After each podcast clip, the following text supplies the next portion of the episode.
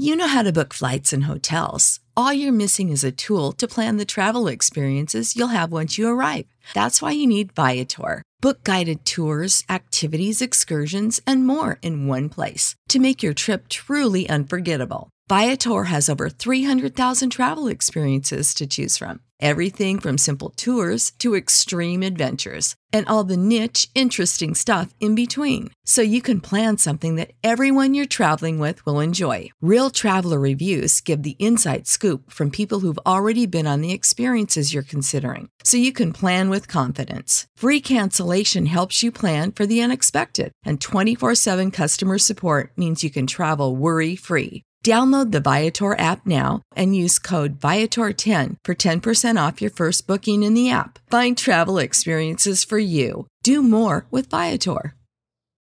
For the ones who work hard to ensure their crew can always go the extra mile, and the ones who get in early so everyone can go home on time, there's Grainger, offering professional grade supplies backed by product experts so you can quickly and easily find what you need.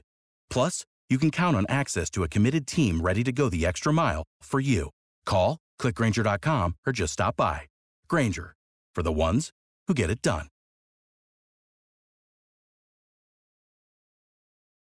Oh my oh God! Oh my goodness! You are looking live Winning cures everything. Now for your hosts, Gary and Chris. Welcome in, Winning Cures Everything, number 253. We got a lot to discuss today. Good gracious. The show is brought to you by Tunica, Mississippi, the South's premier sports gambling destination. Find everything about them over at tunicatravel.com. I'm Gary. And I'm Chris. On today's show, we are going to recap NFL Week 12. We're going to give you our top five, bottom five rankings on that. We are going to preview college football. I guess it's called Week 14. I guess Championship weekend? Championship weekend. There's only like 15 games. That's right. So we we got a lot to discuss on that. We're not even going to talk about all of them because some of them are just make up games and crap games. But either way, uh, and we're also going to discuss NFL Week number 13, and we're going to give you our gambling picks and previews and et cetera, et cetera. Uh, as always, go over to the website winningcureseverything.com. You can follow us on Twitter at winningcures. Uh, for those that don't know, you can follow us on our personal Twitters. Uh, I'm at Gary WCE. And I'm at Chris B. Giannini. And you can follow us on Facebook, facebook.com slash winning cures everything. Hit that subscribe button on the podcast. Hit subscribe on uh, YouTube. Not Facebook, YouTube. Good gracious. All right, let's jump into this thing. Welcome in. This is the NFL recap, week 13. Well, week 12. Week 12. recap, Oh, recap of 12. 13. Yeah. Man, I'm off to a stellar start.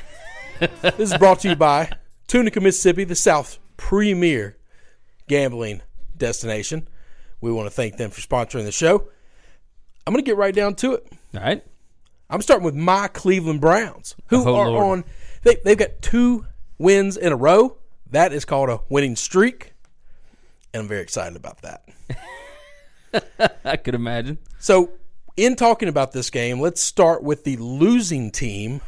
Jason La Canfora, Sunday, the day of the game, released a report for CBS that says the Bengals are considering moving Marvin to the management position in the front office, which has been talked about for the last couple of years. That's nothing new. And they're talking about promoting up the newly rehired Hue Jackson. Is is, is that insane? The owner. What criteria is there to be the head coach of the Bengals? uh, the owner has to like you. What does he like about Hue? Hue is not a very likable person. I think he was. I think he's really likable. Oh, I, I thought that, and as soon as he lost his job in Cleveland, All that the guy, players hate that him. guy went no, but not just the players. That guy went on a tour talking about throwing everybody under the bus, talking about nothing was his fault, no personal accountability. If you were drafted in his time in Cleveland by another team and you became a star, he had you at the top of the board and was fighting like hell to draft you, and nobody would listen to him. And if you were a bust, he didn't want you at all. Like it's all the stuff that's like perfect in hindsight. yeah. And and I just think you're the most disingenuous person I may have ever watched on TV. It's it's possible. Like you- I, I thought that he was can't be somewhat a leader in a likable. locker room and be disingenuous. You just can't be. I thought he was likable on Cowherd, um, and whatever other show he went on on He Fox. went on first take and all. He went on. Yeah. He, he did the he did the car wash on ESPN. I mean, he he went around, he went all around. telling his side of all these stories. But every show he went on, his story was different. Yeah, That's that's what's weird. I don't know. It was he. He comes across as likable, but I, I could see where you're coming from as far as the disingenuous side of it. Um, Not a fan. Not I a fan. yeah, I mean, I'm not a I'm not a huge fan of his. I could see where owners. He's a politician. Okay, now He's, that he he's, is, he's Mack Brown without the success. Yeah, he's he's definitely just a, a liar that says what he thinks people want to hear, depending on what room he's in. Yeah, that that and, happens. and depending on the person, which the people that he's around are super wealthy and they want people to kiss their rear ends. the the bang how did you get in how do you get this much money to own a team and and be in management making the amount of money these guys make and be this dumb Well, because at one point they weren't dumb, but they just as- got dumb over time well as you i go I don't know on. if that happens right does no, happen it absolutely happens. Yes, oh, There- man, that's people that are that are CEOs and whatnot, they are they're in a fishbowl. Like it's it's the truth, and it Yeah. like working men like you and I, we would be the same way eventually. you think Like, I- I- I Man, I hate- like i like to think that i would never be that guy Oh, it- look, Listen, I, I'd like I the opportunity to try. well. I'd like the opportunity to try. Anybody wants to hand me a couple million dollars and a lot of I, power? I would say that as well, but and if- let me see if I get corrupted or Eh, become an idiot. Yeah, sure. a couple of million is different. Well, most people consider me an idiot now. That's okay. A, a couple of million dollars is one thing. You can still be smart and be a millionaire. a couple hundred million dollars being an NFL owner. a couple hundred million, a couple billion. Oh, God. At that Oh. point, you're talking generational if I ever, I will tell you this. Okay, if I ever hit the bees, I yeah, yeah. The, yeah, you get dumb. the the size of the asshole that I am now would just there's there's no there's no way to measure what that would become. Let me give you some numbers. I got I got a couple of numbers for you. Baker uh. Mayfield's stats the last three games without Huey. Seventy four percent completion, nine touchdowns, only one interception, hundred and twenty nine point five QB rating, and one dead body of Hue Jackson. It wasn't just Hue Jackson; it was Damien Woody too. Damien Woody too. Damien Woody goes on He- he ESPN's killed first Damien take, Woody. and he tries to compare Baker. He tries to take shots at Baker, saying, "You transferred. How is that any different than Hue leaving and taking a job?" Well, well, first, this is actually something that I like about Baker, and and this is not the homerism of of liking the Browns. I just find this refreshing there's an athlete out there that's absolutely willing to stand up for himself. When Colin Cowherd before the season started criticized him, he was like, "Hey, I want to go on that guy's show. I want to go on that guy's show and I want to call him out." Yeah, When when Damien Woody and all those guys on on first take were mocking him, he immediately goes to Instagram, boom, blast him out, calls him out, says, "Hey, I didn't have a scholarship. Like like I, I had to find a place to play because my scholarship got pulled."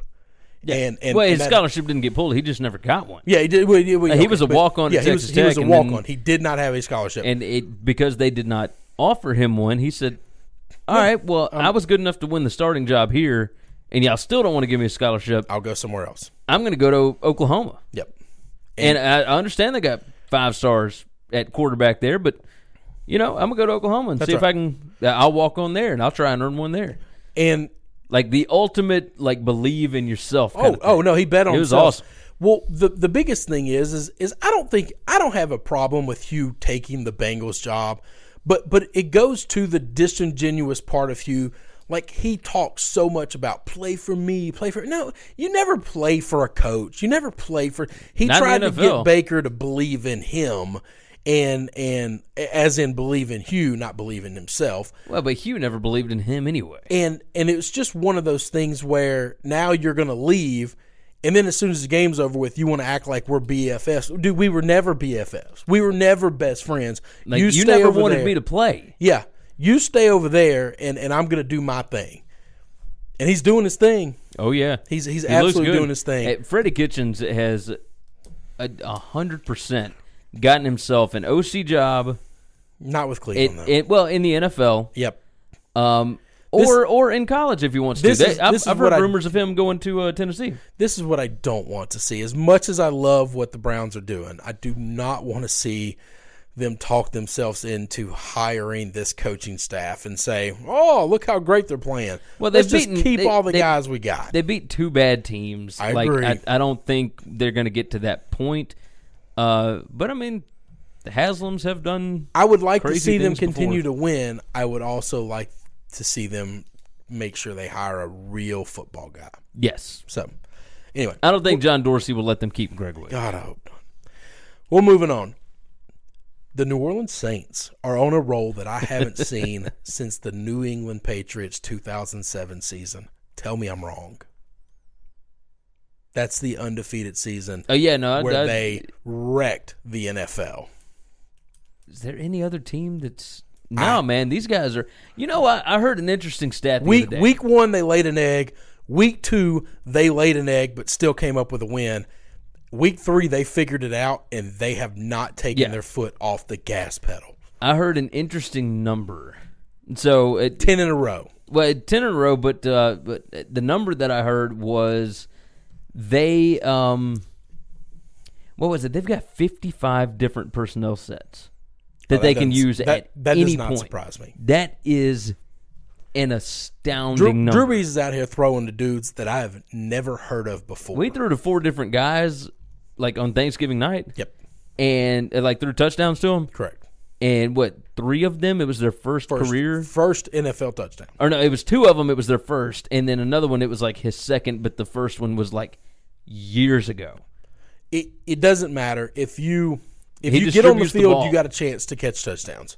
He and he's putting the ball in places to where if you're just a capable, competent receiver, it just falls in your hands. Yeah. I Tom, I don't remember Tom or Peyton being this accurate throughout this long of a stretch. Now I saw games where it looked like Peyton Manning. We we call them long handoffs, but but I mean he just was just literally putting the ball in their hands at the perfect speed and the perfect touch and everything. But but those were games. Yeah, This you're talking at least seven games straight. I don't know that he's made like an inaccurate throw that wasn't just throwing it away. Now against the Vikings, he didn't look great. Well, like even this game on, on a Thursday, I mean, he Oh, only he had was- like 200 yards. I mean, he didn't have like a ton Well, of it- that, that's because Mark Ingram ran for they're- 115 they're yards. just they're just crazy efficient. yeah.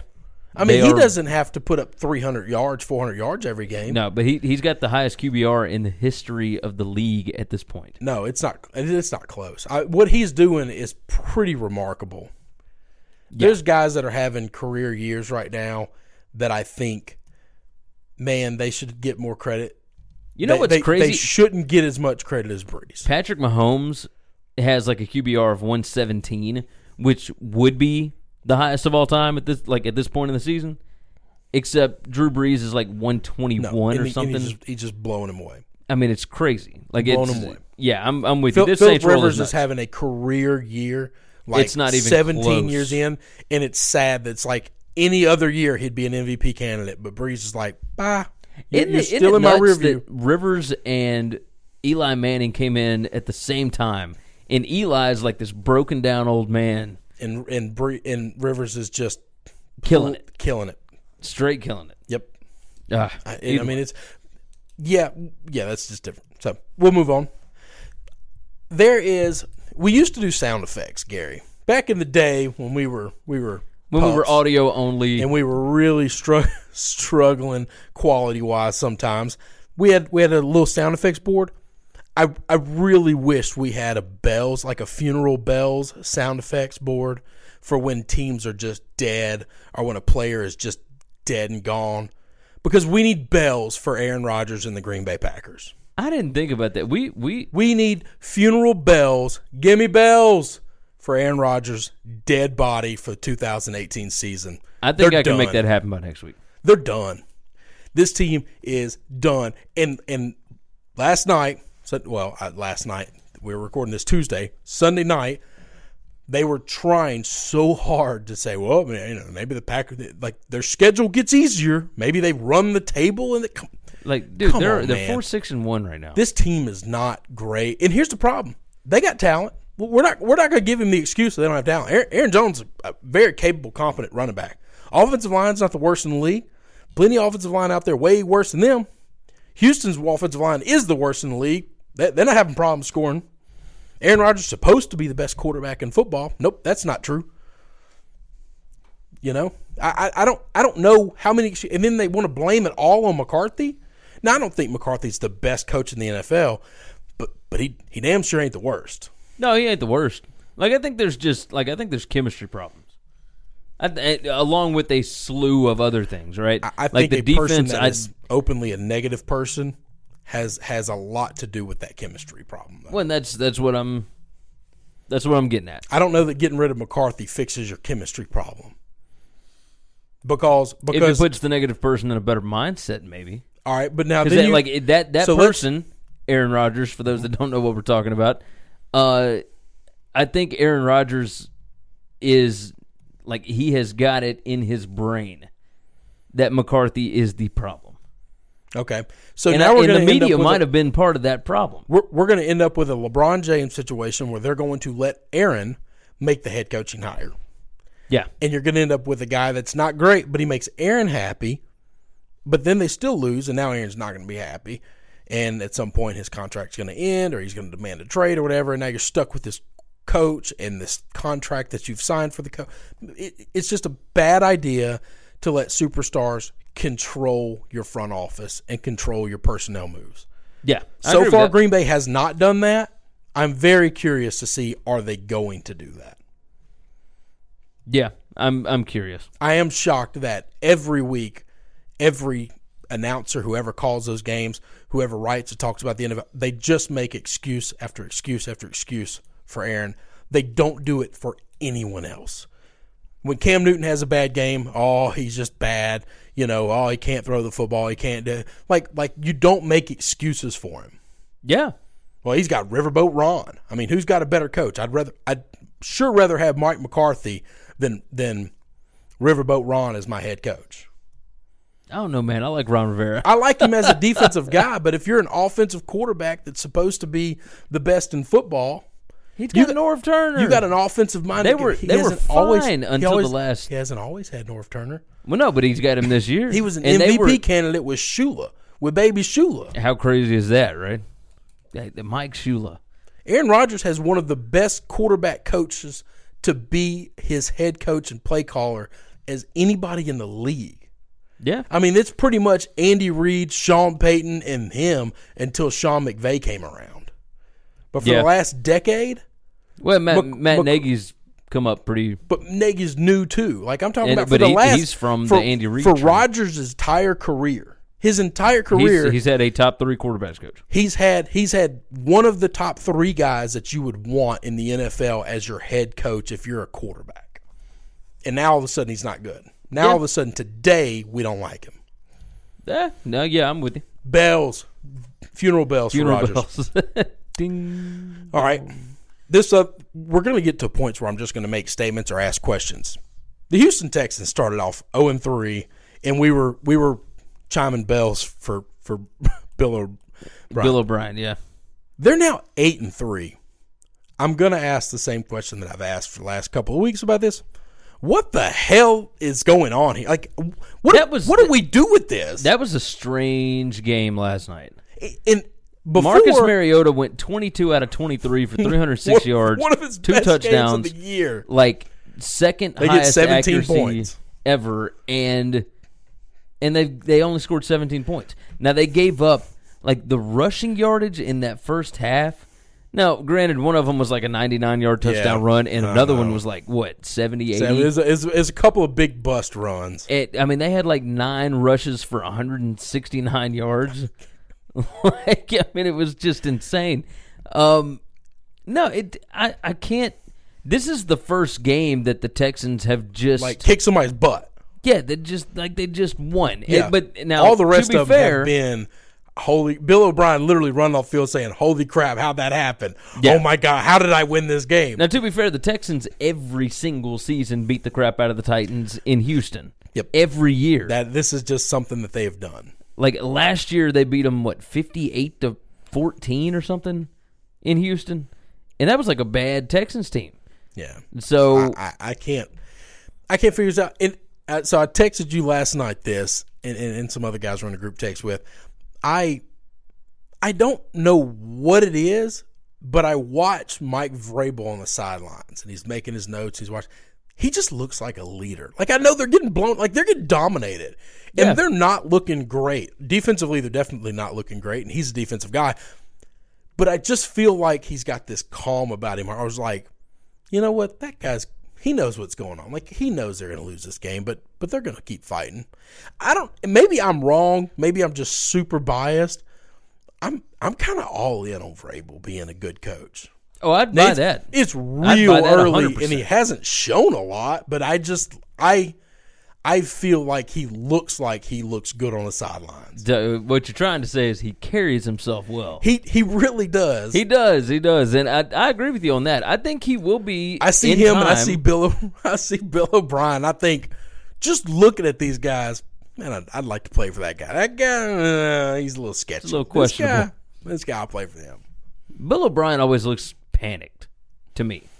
He looks shocked running off the field, saying, "Holy crap! How did I win that game? Holy crap! How Yeah, he, he always looks like he. he didn't last night. They kicked the crap out. no, of they the they did, but like even still, at certain points, he looks uneasy, I, like all the time. I don't know how. Like they, Vrabel looks like he is in command of the situation. they're getting, they're even the when they're getting boat raced. Yeah, Yeah. And, and he just looked like he knew exactly what was happening, making his little notes, knows exactly what's going on. yeah, he's like, all right, we're not going to be good this year, but Eight Soon. zero oh is a big deal in the NFL. That doesn't happen.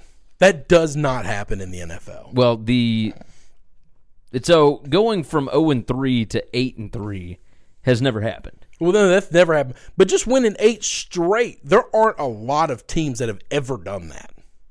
I mean, the Saints did it this year. Well, the Saints did. I mean, obviously the But Patriots but have done the it multiple Saints, times. Like you're like- talking about elite level teams have done this Exactly. seasons.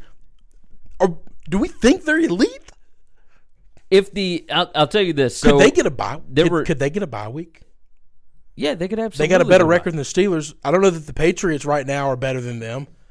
They definitely have an easier schedule than the Patriots do for the rest of the season. What are the Pats? Are they seven and three? They're eight and three. They're eight and three. So same record, and they beat the Texans. They have the tiebreaker, but it doesn't matter if the Texans finish with a better record than them. That tiebreaker doesn't matter.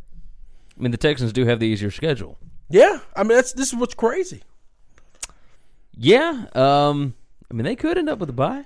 I I can't figure this out. I don't think that every week I keep thinking, oh, they're going to fall on their face, and I bet against them, and I just keep looking like a fool. Yeah, I don't understand this team. I don't. I don't get it. Like normally, it is elite teams that that Run off run eight off in eight in a row. This is not that. This is like they were gifted like five or six game, straight games. The Cowboys game, the, the there there's a couple of more that they they just I don't The remember who they Redskins game. Oh, the Skins game. Like they they just literally uh, the the Broncos game where he, that's the one Yeah, where he run it uh, off like laughing at the other coach. didn't it wasn't uh, didn't they beat the Jags? Yeah, but I think they beat the crap out of the Jags. I don't think so. I think it was like another one of those super close Maybe games. maybe they didn't. Maybe they didn't. So either way, either way, it was. Well- there was a lot of them that were just kind of like, here, here you go. Not you last, can have this one. Not last night, my friend. Not last night. So Cowboys game. Did we say that one? Yeah, we said that Yeah. one. No, they definitely squeaked that one by. All right. Makes no sense. Well, we invoked my Patriots, so I got to bring up Tom. Tom now has a new record, another record. he is the career leader in total passing now. He's pretty good. Well, that's if you include like postseason. Oh, that's only if you include postseason. Why would you not include postseason games? Are you penalized for playing in the postseason? These other quarterbacks are rewarded for not making the postseason. Well, no, no, no, no, no. Uh, but if you include like Peyton Manning's postseason, then he's still got more, right? No, he doesn't. This is the this is the record. Oh, I thought that No, the Peyton has more regular season. Brees has more regular season. But if you include all of their yards, which I have no idea why we have a record book that doesn't include the postseason, when those yards should count double. Those yards mean more. I agree with you. I just so we I was reward confused. we reward Brees, and Peyton for not making the playoffs as often as Tom, not making it as far as Tom in the playoffs by giving them records for So what? What is regular record? season is it, only. Is it all time passing yards? all time passing yards? I thought Drew Brees just. That was a regular season record only. Oh, the one Drew that he Brees- got was regular Is season only. Drew Brees has the most That's regular season record yards. on- And this is what I don't like. Why do we have two records? One that includes the postseason and one that doesn't. You have yards for a year. You have yards for a career. You have yards not just for the 16 games that you played. And we also need to remember that Tom missed an entire season as well, which is why he's behind those guys Did, in regular um, season. well, tell me this. Um, Wes Payton missed a season too. So I didn't see anything about this. Yeah. Did uh, The NFL did- doesn't like to talk about Tom unless he's doing well, some but I mean, did they bring him a uh, a certificate out Nope. the same way that they Didn't did stop for the game? No, no. I'm going to tell you this. I'm going to bet everything that the Patriots and Tom both said we're not doing that. Like we're not That's- stopping the that's- game. We're that's not. not how we do things in New England.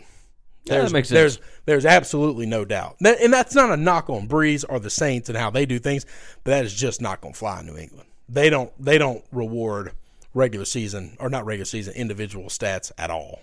Makes sense. Makes sense. What uh, what you got up next? Cowboys have won three games in a row. I, I feel like I owe They're the Cowboys an apology. You're They're- not I mean, they're not going to get it. No, I'm not going to do that. No, no, I- that would be way too big of me. Um, they are six and five. They're they're creeping ever so closely to costing me a, a large sum of money. Um, Yeah, they got to get to nine to do that.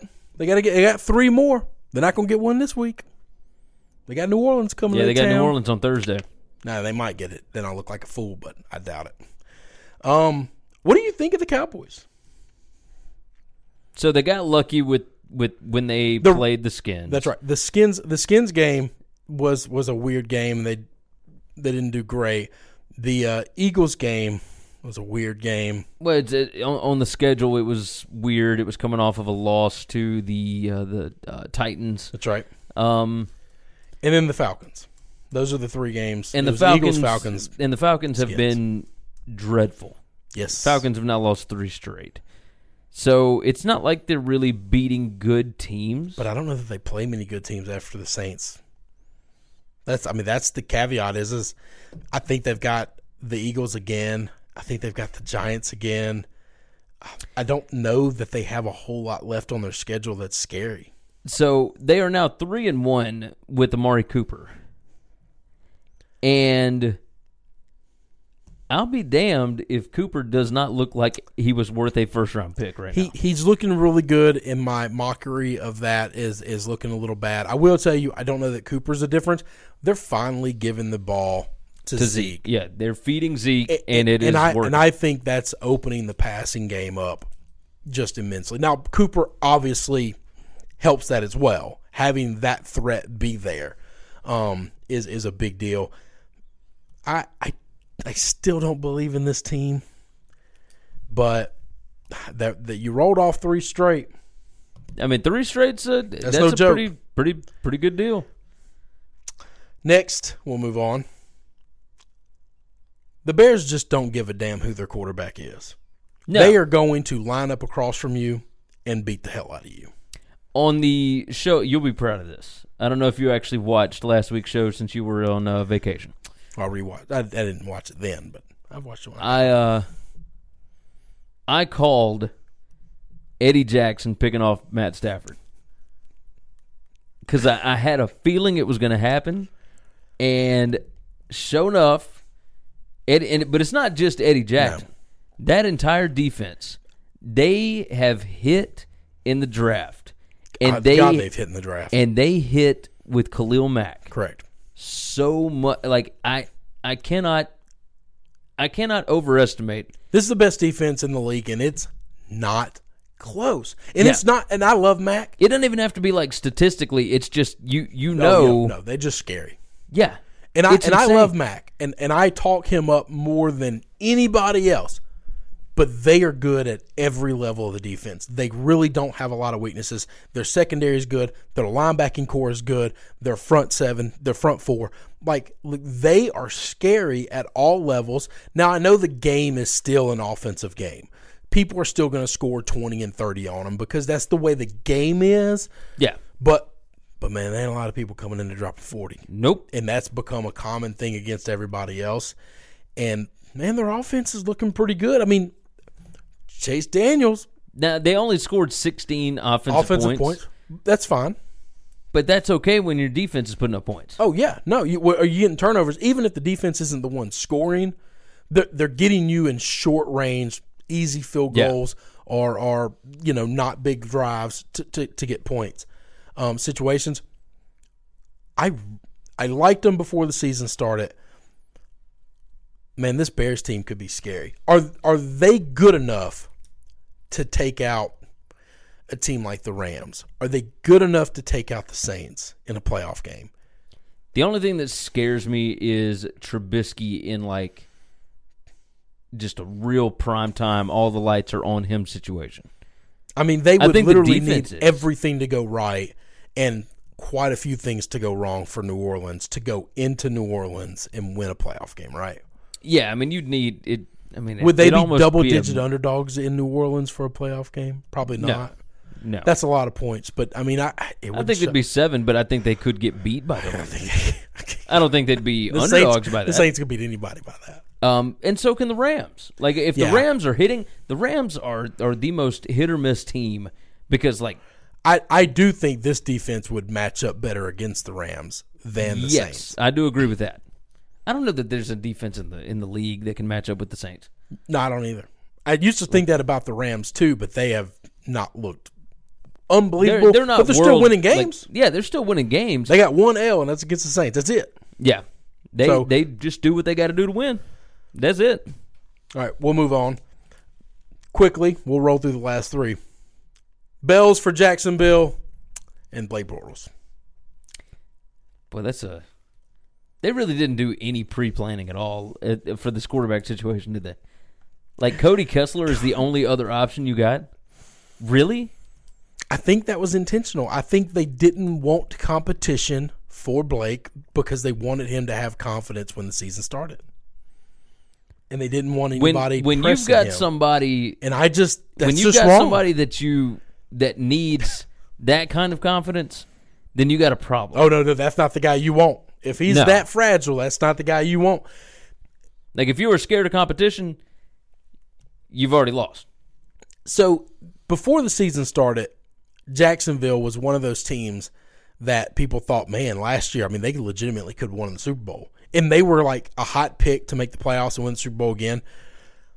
I think we live in a world where we assume if you're good this year, then you're just going to be good next year and the year after that.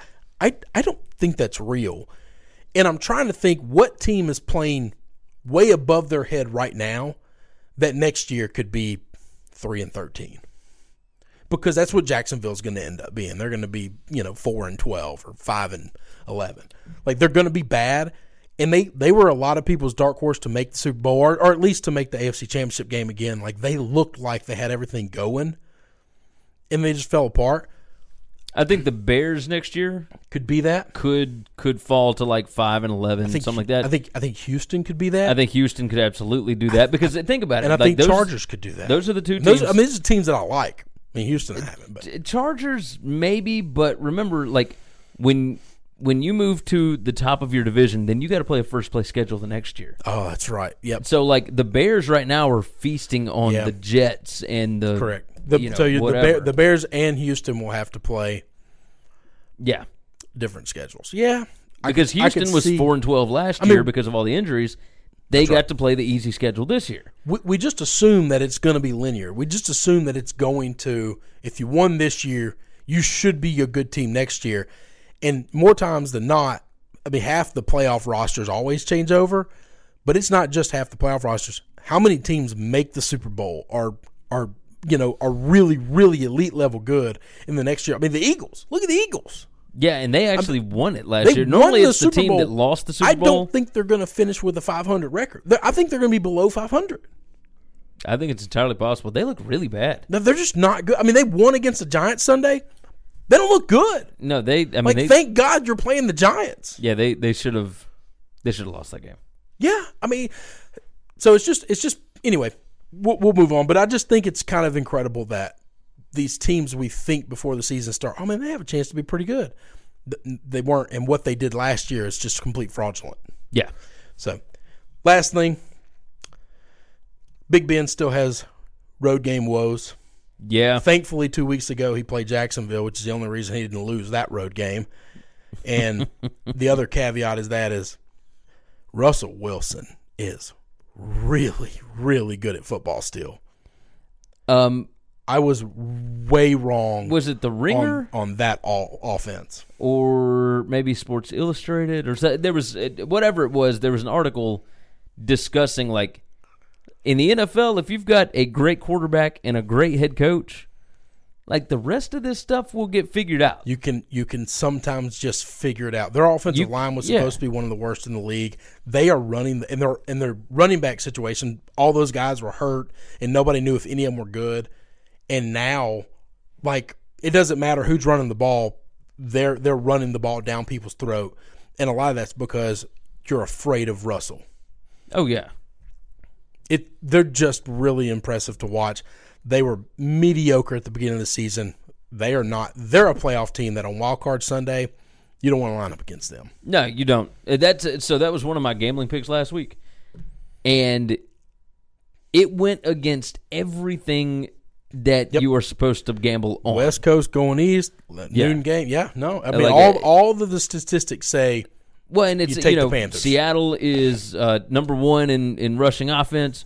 Well, the Panthers are number three, but the Panthers also had the number eight rushing defense. correct. Like everything kind of lined up statistically. For this to be a Panthers game, Yeah. Yep. No, And and I'm with you. could just feel it after the Green Bay win.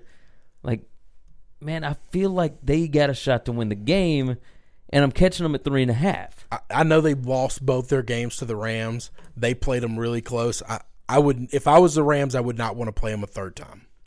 No, I agree with that. I, I would not want to play them a third time. There's a chance they're going to because I think whoever they play in the wild card weekend, I, I think they got a chance to upset whoever that team is. Whether that's the Bears, maybe the Rams. If the Rams somehow lose, uh, which I don't think they're going to lose their their position for a bye week, but, but you know, Who else? Uh, what, what's the oh, it'd be the? NFC East team. East. It'd be the Cowboys or the Skins or the Eagles. One of those teams is going to win. Right now, the Yeah. Cowboys actually look good, so we should just assume it's going to be them. But that could be different in three weeks. Boy, don't you know Cowboys fans would hate to see that? oh, They don't wanna oh, see no, they- Seattle in They, the don't wanna playoffs see Seattle. again. No, they don't want to see Seattle. No, Like, Seattle it- coming to Dallas. Oh, they're, they'll- Not not after the way the last couple of times have, have gone. Like, Yeah. no, they're they're out on that. I mean, Russell Wilson is he's just playing out of his mind. Yeah. He's another guy that if Drew Brees and Patrick Mahomes aren't doing what they're doing, like we're looking at him saying, "Man, look at this season he's putting up." Yeah, Anyway, that's a recap. That works. Go visit tunicatravel.com, winningcureseverything.com. Follow us on social media. Hit that subscribe button if you're watching on YouTube. The Winning Cures Everything NFL Week 12 Top 5, Bottom 5 rankings. It's brought to you by Tunica, Mississippi, South's premier sports gambling destination. They got six incredible sports books down there. Go check them out. Tunicatravel.com is the place to get your information go over to winningcureseverything.com while you're at it. Uh, if you're on YouTube, hit subscribe for us. Help us out. Support your boys a little bit. Let's jump into this thing. We're going to start with number 32 through 28, and then we will go 1 through 5. Let's start at 32. You want to kickstart us? Got the Raiders. All right, so they're firmly supplanted in this spot, and I don't know if there's anything they can do other than win out. Well, I mean, they beat the get out of Cardinals a couple of weeks ago. So I, I moved the Raiders away from this, and I'm going to tell you why. We we we've gone through this so much. I know we keep going back, but it's No, because we- like we this is a week to week thing on not. here. Like not. th- these bottom teams are all just kind of trash. I, I'm not disagreeing with that, but one, it's just more trash than the rest. This week I've got the 49ers at 32. You cannot go to Tampa Bay and get beat 27 to 9 by that team. Hang on. We didn't talk about this in the recap because there's no reason to talk about a Tampa Bay 49ers game, especially when we cover so many other things. I was dead wrong on the fact that they were never going to play Winston again.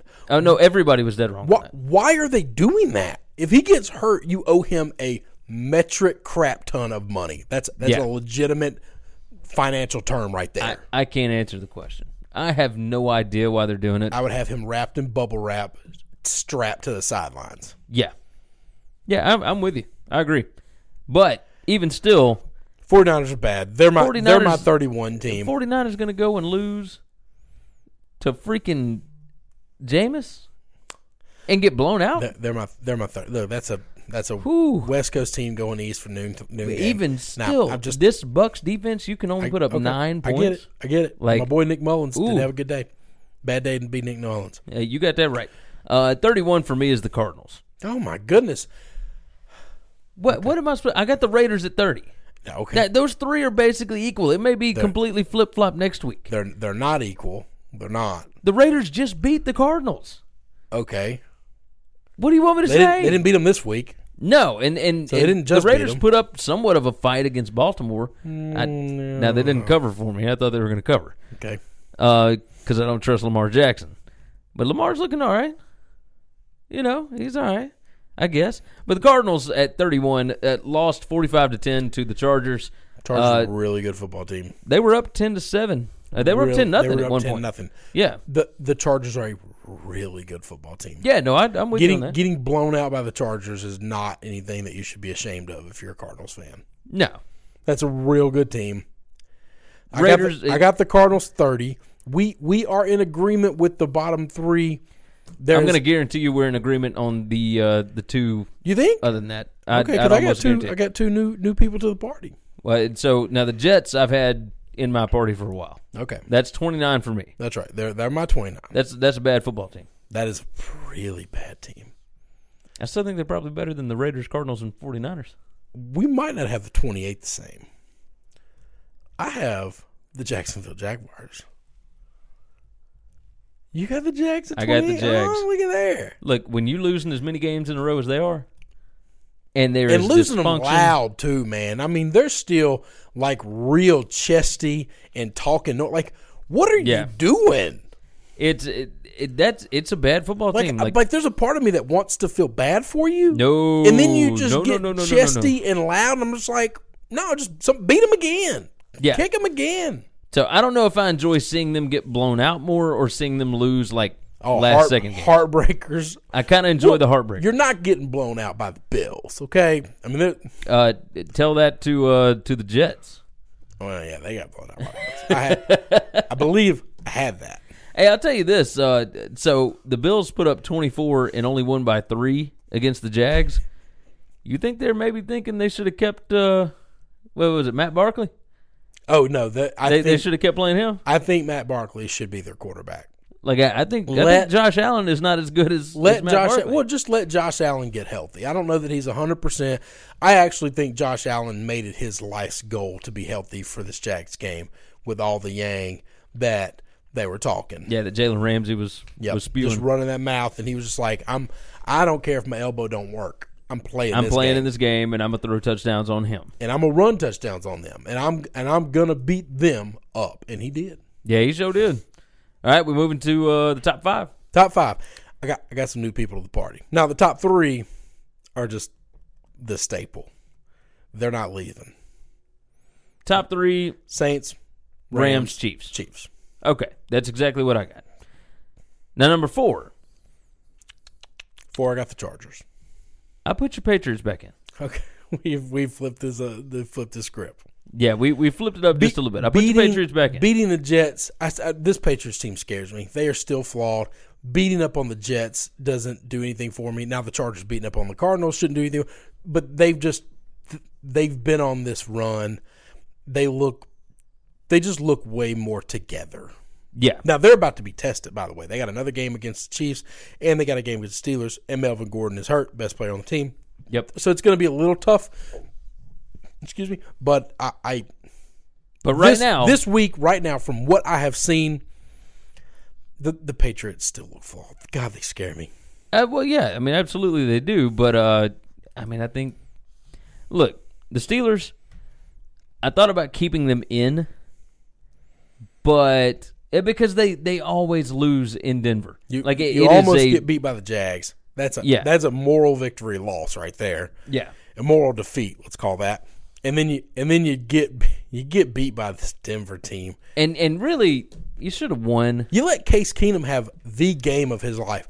Did he not look like John Elway back there without the running? No, he did not look like oh, John he looked. Elway. re- I thought I watched. here with that I mess. watched that game and I thought this No. might be the best game Case Keenum has ever played. It might be the best The- game he's ever played, the- but he didn't look like no John the, Elway. the balls that he threw were crisp. They were precise. They yeah, were they in uh, time. They uh, like how he many hasn't times done have you that. watched Denver no, this year? a lot. He hasn't looked this good at all. I watched him a lot last year with the Vikings. He didn't look this good. Well, I saw even- a lot of Adam still. Thielen making him look good and Stefon Diggs making him look good. Yeah. He was hitting guys in stride with precision accuracy. He has never done this before. He protected the ball, didn't turn the ball over a lot. Like this is the most non-Case Keenum game I've ever seen. And yet the Steelers still probably should have run or should have Well, won yeah, the ball that's game. just because the Steelers are a really good football team. well, agreed, agreed. But but so, thankfully, Big Ben does what Big Ben does, and he gives the ball yep, away. gives the ball away. Um, so like- yeah, so the like Steelers minus nine. Steelers out of my at, well, part of that's the first game of the year six. where they were they were minus five in that game. I mean, it's just crazy. Um, so yeah, Pat's number four. I got the Bears at number five. Okay, I have Chicago number five too. I have Okay. my. I have, So really we got hard. we got four of the five the same. It's really hard to keep the Patriots completely out of this thing. Um, when Chicago won, now I know the, I know the Lions are nothing proud to beat right now. But with your backup quarterback, when that's you do kind of a big deal. when you do it with On the Case. Keenum, and that's the that's Not Case Thanksgiving Keenum, uh, I mean, Chase- Chase Chase Daniels. McDaniels. Sorry, when when you do it with with Chase McDaniels, and that's the just, Thanksgiving just day. No Mick. Oh God, Chase I'm- Daniels. I'm really bad at this. I'm really, really bad. All these people with names that are close to each other. Um, like Josh McGowan oh, and Westbrook and Wilson, Russell, and with and like not that. I can't believe I didn't call them Westbrook in the recap, yeah, like nine Yeah. times too. Um, this defense, yes, a lot of defenses have looked good against the Lions. They look good. They're just they look complete to me. They can run the ball when they need to run the ball. They can throw the ball when they need to throw the ball. Their offense isn't the greatest. They might be the most balanced. yeah. Like all the rest of these offenses is just fun and gun. Even if they run the ball a ton, it's all like jet sweeps, crazy, weird play. This team looks like they're running a pro style offense, Yeah, and they just they just look like a normal, typical team that you would watch through the early two thousands and how they play football. very My- fundamentally sound. yeah, and defensively, I I really enjoy watching them play from the defense side of the ball. They they are a lot of fun. I'm looking forward to Roquan growing into his role. I- I think in the next three years, the game is going to be offensively crazy. I think this defense is going to be fun to watch for a while. Oh, it's uh, look Eddie Jackson is a perfect fit on this defense. Uh, it it lets you know. So when Alabama lost that 2016 national championship, just imagine how different it would have been if you had Eddie Jackson and Shaun Dion Hamilton back there, both of which are are doing pretty good in the NFL now. So, yeah. So and both of them were injured for that game. Just it just makes you think, I was not expecting you to have the Bears. Man, why not? It's a good team. They, they are a good team. I just because you had the Chargers in over And- the and- Patriots a couple weeks ago. I thought maybe you, if you had the Pats in, you would have the Chargers and the Pats. No, no, no. I, I'm a little, a little out on the Chargers. The Patriots just scare the hell out of me. I don't know why they would. They do this every year. I know, I know. I just Like at some point, you just gotta, I'm pumping. gotta the, get used I'm to pumping the brakes. it. That sounds good to me. All right, that is our NFL top five and bottom five. As always, head over to tunica, uh, tunicatravel.com. Man, one of these days I'm going to say that correctly the first time, like all the way through. Tunicatravel.com and winningcureseverything.com.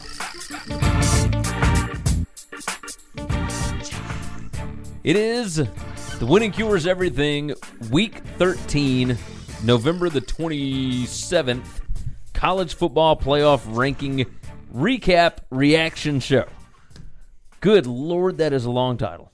We we should come up with. We'll shop different names. How about this CFP ranking reaction show? All right. A little better. Bingo. All right, it's brought to you by Tunica, Mississippi, the South's premier sports gambling destination. As always, they got six incredible sports books. Head over to tunicatravel.com, get more information on all six of them. They're all great. We've been to all of them. They are wonderful. Uh, as always, you can also go over to winningcureseverything.com, get our picks, our previews, our social media, Facebook and Twitter is over there, our podcasts, everything you need to know, we got for you. Winningcureseverything.com.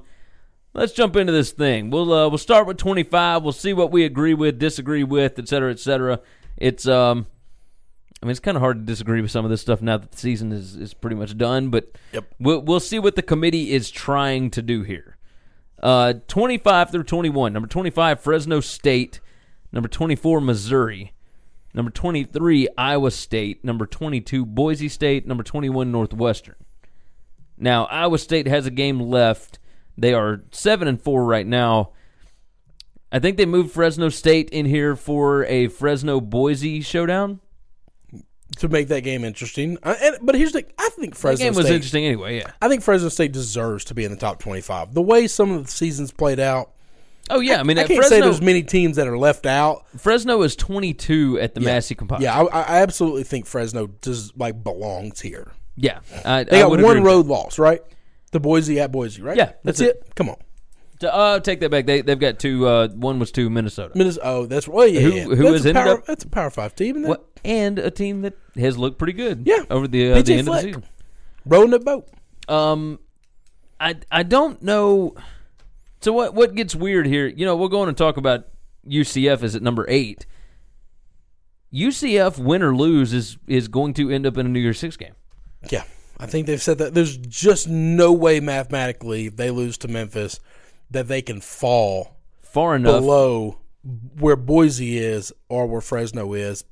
Whoever yeah, because Boise game. can't jump high enough to take over where UCF is. I just don't see that.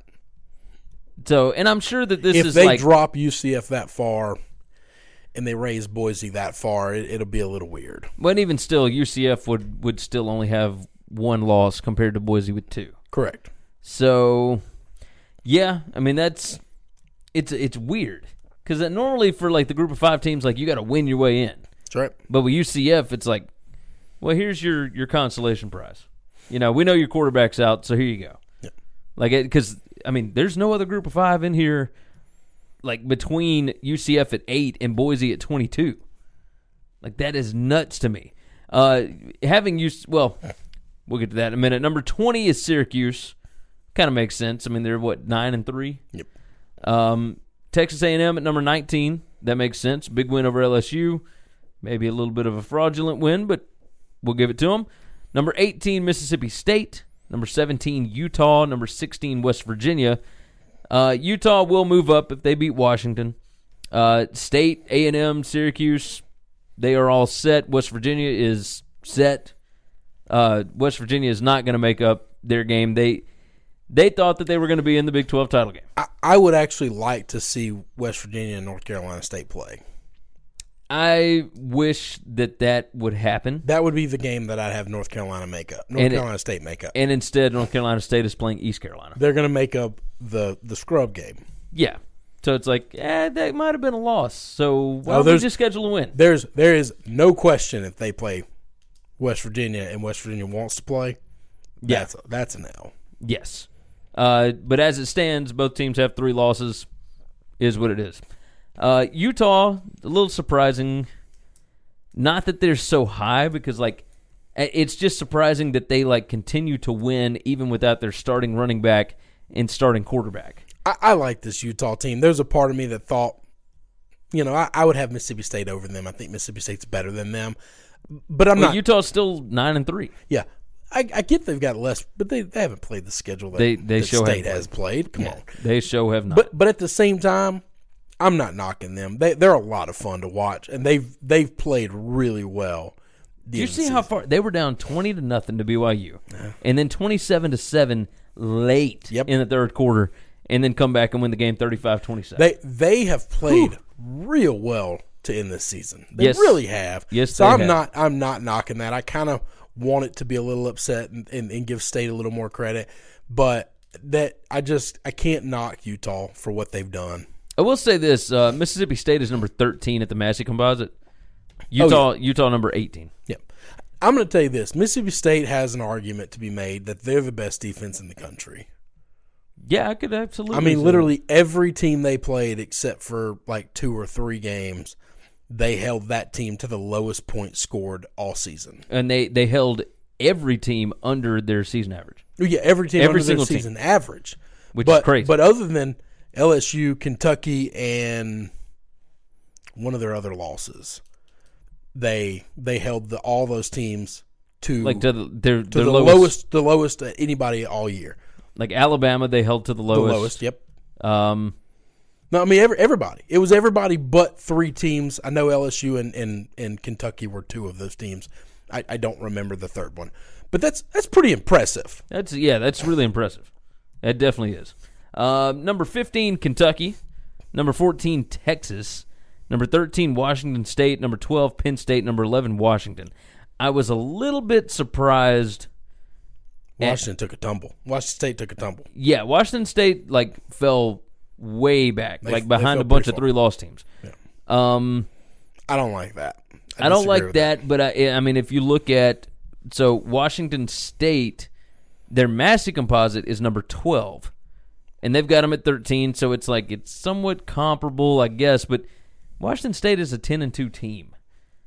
With with one of those losses being just complete scannery. Yeah, like the the loss to USC probably should not have been a loss.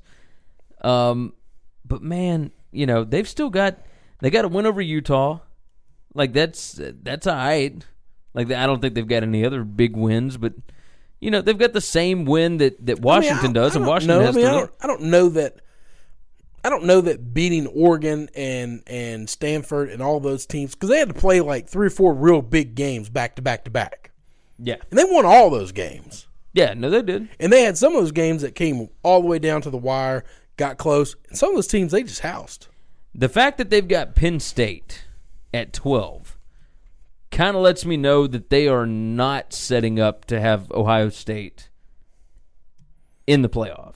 I don't know. I'm not trying to predict what they're going to do because th- this is a group of people that I, I don't know. Northwestern is at 21. If they lose, I would imagine it, it depending on how bad the score is. But they won't be a top 25 team. I would imagine they won't be a top 25 team. Yep. If I'll agree with that. It- now what does surprise me like if you were trying to set up for Oklahoma to get in, you would think that Army at 9 and 2 would be in this. I now I don't like that Army is left out of the top 25. I don't know necessarily that I'm angry that somebody else has their spot. I just think there are enough mediocre teams at the bottom of this thing that you could have made room for Army. But who would you put them in over? I don't know. Give me the bottom again. Fresno State, Missouri, Iowa State, Boise State, Put- Northwestern. Put, them in over Missouri. Man, I'd not Put- me. Put, them in over Missouri. I'd I'd put them in over Fresno. I'd put them in over Iowa State. I, I like I like I like all those teams. That's fine. I Um, don't care. Missouri is uh, is number fifteen at the Massey Composite. Oh, that's like that that is a team that is two plays away from being ten and two. That's fine. The loss that they have to South Carolina it is firmly on them. Oh, I, I agree Like with that. like like okay, you lost to a mediocre team. well, it, but South Carolina is number thirty dominated. four at the Massey Composite, and Army's thirty three. You know, so yeah, okay. pick and choose, whatever. Um, but yeah, it, Texas at fourteen. Kind of surprised at that. You Like I thought that thought, I thought, higher? I thought Texas would be ranked higher, mainly because sometimes I feel like they do all of this just to set up, you know, it, it- teams like Oklahoma. Like Maybe they're getting away from that. Maybe they're trying to legitimately do this thing. I don't know. Oklahoma, so far their only top twenty-five win is over Iowa State at twenty-three. Yeah. No, they're So, not. They're no. not. They're not great. And if they beat Texas, I would imagine Texas, Texas falls out of the top twenty-five. well, not out of the top twenty-five, but they'll fall because they would still be a uh, a nine and four team. So I, I could still see them maybe around twenty, but at that point you got number like let's just say twenty Texas and number twenty three Iowa State, and those are your best wins. That's pretty bad. and one of them is a loss to one of them. Yep. So A one and one. not uh not great. Uh, number let's see, number ten is LSU. Number nine, Florida. Number eight, UCF. Michigan only drops to seven. Ohio State is number six. So here's what I think they have done with the way they've set this up. If if you like to see how did they rank these things and what does that mean for the final four and what they're trying to plan or plot, I think they are setting up for if Georgia loses, they can still justify the two loss Georgia team because they're only they have a top 10 win against Florida and they have two losses now, both of which are top 10 losses. Yeah. And those two top 10 losses are better than o- Oklahoma's, you know, loss to a barely a top 25 team and no good wins. And then, um, no, Oklahoma. It, hang on, is West Virginia not in the top twenty-five? I'm sorry, West Virginia is ha- number I was about say, Oklahoma 16. has to have a win against West Virginia. That's right. Okay, that, That's right. I right. was about to say somehow the math isn't working there, but but Ohio State's loss to Purdue. Like, who's got the uh, is is Georgia's two losses not nearly as bad as these two teams' one loss? Georgia's wins would be Florida, Florida, Kentucky, and Missouri. So Mm-hmm. All they've top got 25 three teams. top 25 wins. and two of them are top fifteen teams. One of them's a top ten team. yeah. I mean, that's that's, pretty big. That it look if you're always looking for the what are they planning for the future with this ranking, I think they're planning to say, man, if if Oklahoma and Ohio State don't look like world beaters, we're just gonna put Georgia in this thing at four. Yeah, that's kind of what it looks It'd like. say Alabama, Georgia, you we're gonna replay this game. yeah, I mean that's kind of I don't think Now, that I- would realistically happen, They- but it gonna- looks like that's what they're doing. they they wouldn't do it in the first in the first round. So you mean Georgia could lose and they would be at three? That's not possible. This is not possible. They couldn't jump, Man, Nor- see, Notre that's that's tough. but it looks like that's what they're setting up. LSU should have fallen farther. Yeah, Maybe maybe Kentucky not be that high ranked. I mean, you could have justified having Kentucky 18th, 16th, 5th, you know, 13th or not 13th. Sorry, I'm going the wrong way. 15th. 18th, 20th. I mean, like would anybody been upset if Kentucky was 18th? No, I don't think so. I mean, so. like you see what I'm saying? Like if you push them farther down, I mean, push them down to like seventeen because uh, you could justifiably say that Utah, but but Kentucky's got to win over Florida and win over Mississippi State yeah. I'm, I'm, I'm just saying, like if you're not trying and win to over set Missouri. Kentucky's got as many top twenty-five wins as Georgia. anybody, does. yeah. So really. Kentucky Okay. might be kind of low here. Although I mean, their loss to Tennessee was Bad. dreadful. Whew. Bad. So anyway, I'm just trying to figure out. We're always trying to see what are they planning for. Uh, what so- does this so- set of rankings mean for the next week? If Ohio State loses and Oklahoma loses and Georgia loses, Uh, Georgia's in no matter what. If those two teams lose, it doesn't matter what happened to Georgia. Georgia's in. yeah, because surely you're not going to put Michigan in. Nope, can't do it. Can't do it. And if UCF beats Memphis, Yeah, and they're not. We we just work. why, why would they not already have UCF over Michigan if That's they right. were going to give them any opportunity? I'm Yep. I am perplexed. Oh. Like a, a season like this lets you know, like maybe there shouldn't be eight. I disagree. There should absolutely be eight. I mean, does Michigan belong in here? No, it doesn't matter. But it doesn't matter if they belong or not. If they got in and they won out, then you let them play it out. I don't know, man. Does This whoever is- the hell team that was in the tournament that played Virginia that beat them as a 16 seed, do they deserve to be in there? No. They they played the game and they won though. No, you're right. You're right. Um, so if we did an 18 playoff, just based on these rankings, No, but you can't do it based on these rankings because that's not how it I'm would work. just having fun right now. You'd have UCF and Alabama, but you're doing a scenario that's not real. Michigan and Clemson, Ohio State, Notre Dame, Georgia, Oklahoma. If you're gonna do that, then you should do it based off of the the way it would be done, which would be conference championships and three teams, so at that point, and then you would seed them based on where they're ranked at as of. So you could be a conference champion, but still be the eighth seed. But then wouldn't this still be exactly what we were talking Nope. about anyway? Uh, because you're wanting to throw like you would want to toss Washington in there, Yeah, Washington would be one, or Well, not Utah, one, but I yeah, guess, or 'cause Utah, It yeah. just depends on whichever one. or Northwestern. Yeah, I mean, you know, I mean, if we're gonna do it, then we got to do it. Ah, that's bonkers. That's just nuts. All right, so that is our top 25. Alabama has got four top 25 wins. Clemson has two, and both of theirs are number 19 and 20. Alabama's are number 10, number 18, number 19, number 24. Notre Dame's are number 7. They might be keeping Michigan up there to to keep Notre Dame up. No, they don't need to keep Notre Dame up. Um, uh, Notre Dame has got Michigan at seven, Syracuse, Syracuse at twenty, Northwestern at twenty-one. Yep. Georgia has got Missouri, Florida, Kentucky, Florida at nine, Kentucky at fifteen, Missouri at twenty-four. Uh, Ohio, or sorry, Oklahoma has got West Virginia, and West Virginia at Texas. sixteen, Iowa State at No, twenty-three. they don't have Texas. That's They don't have Texas They yet. Yeah, Um, number six, Ohio State has got. Let's see, Michigan at seven. that's not a lot though. Number twelve, Penn State. Is that it? uh, and they don't have Northwestern yet, but No, they might. on, Yeah, But if, if they beat Northwestern, they might kick them Michigan's out. six, and Ohio State's sixth, and they only have two top twenty-five wins, Well, Clemson's got two top twenty-five wins. and they're not good. No, Clemson's got A and M. Yeah, they've got two. They got A Oh, and you- M and Syracuse. Holy crap, A and M. So they have one ACC team in the top twenty-five. It's not Clemson, Yeah, and and they're and they're number two. This is just this is just it's just it's just wrong. uh, Michigan has got Penn State and Northwestern. Yeah, And that's Michigan it. have much.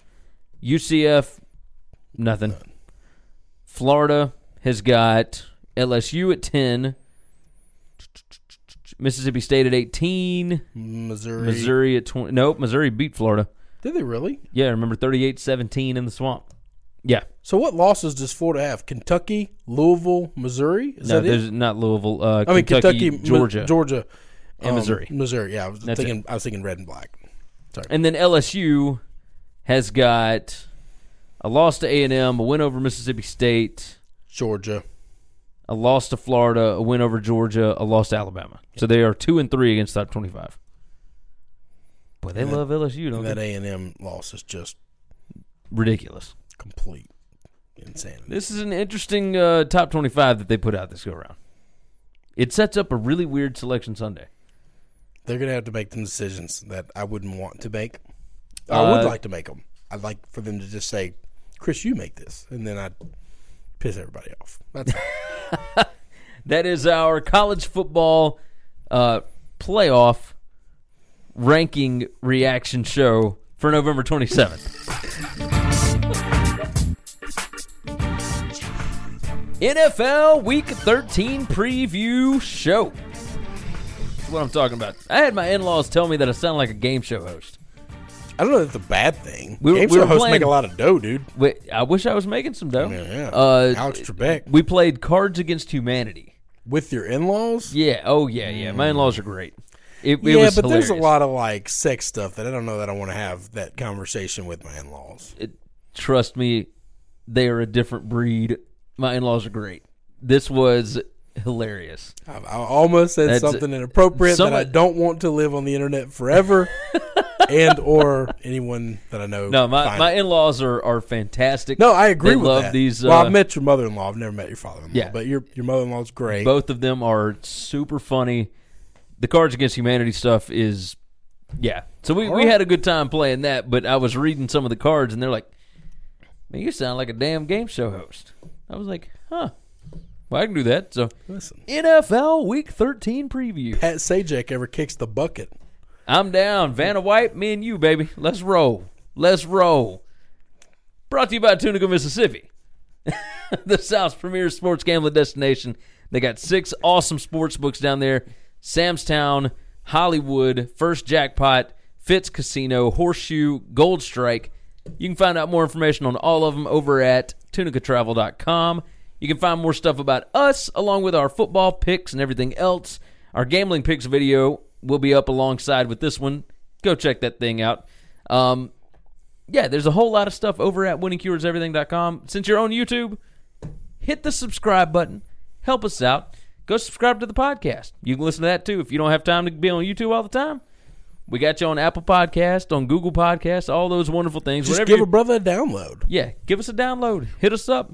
Um, you can also follow us on all of our social media stuff, but that's all at the website, winningcureseverything.com. Let's roll into game number one. The Los Angeles Chargers head Okay. into Pittsburgh. The Steelers are a three-point favorite. Over-unders 51 and a half. Sunday, 7.20 p.m.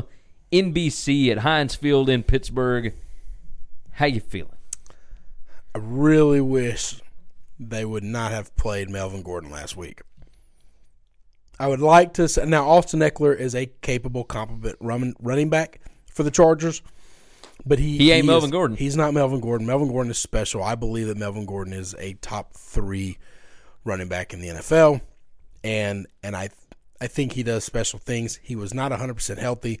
You were destroying the Chargers, The and he- Cardinals. the Cardinals. You are the Chargers, and you. it is getting late, and you are running these weird. I mean, this was like a triple reverse thing, like Yeah. kind of weird play that they were running, and the leg whip kicks him in the leg, and it.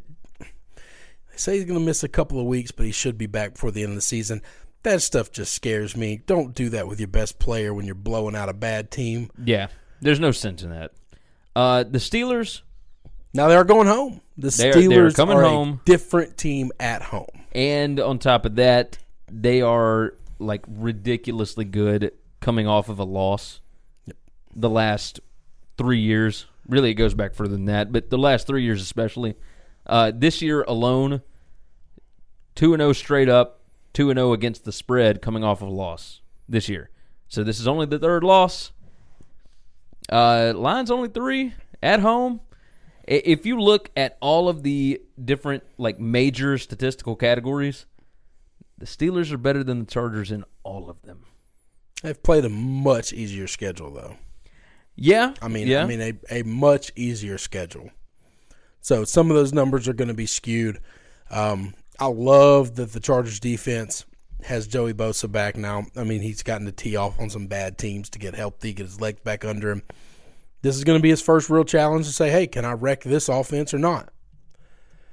So I, I'm not sure which way to lean on it. Um, I mean, I, I'll tell you this: I, I, I do know which way I'm going to lean. okay. I don't feel super confident in it, but the numbers. From a gambling perspective, this is in my gambling picks. Yeah, this is in my gambling picks as well. Oh. I'm going to assume that we are going separate ways, Oh, but we will fun. we will figure that out. That's fun. Uh, let's move on. Game number two, Okay. Thursday night.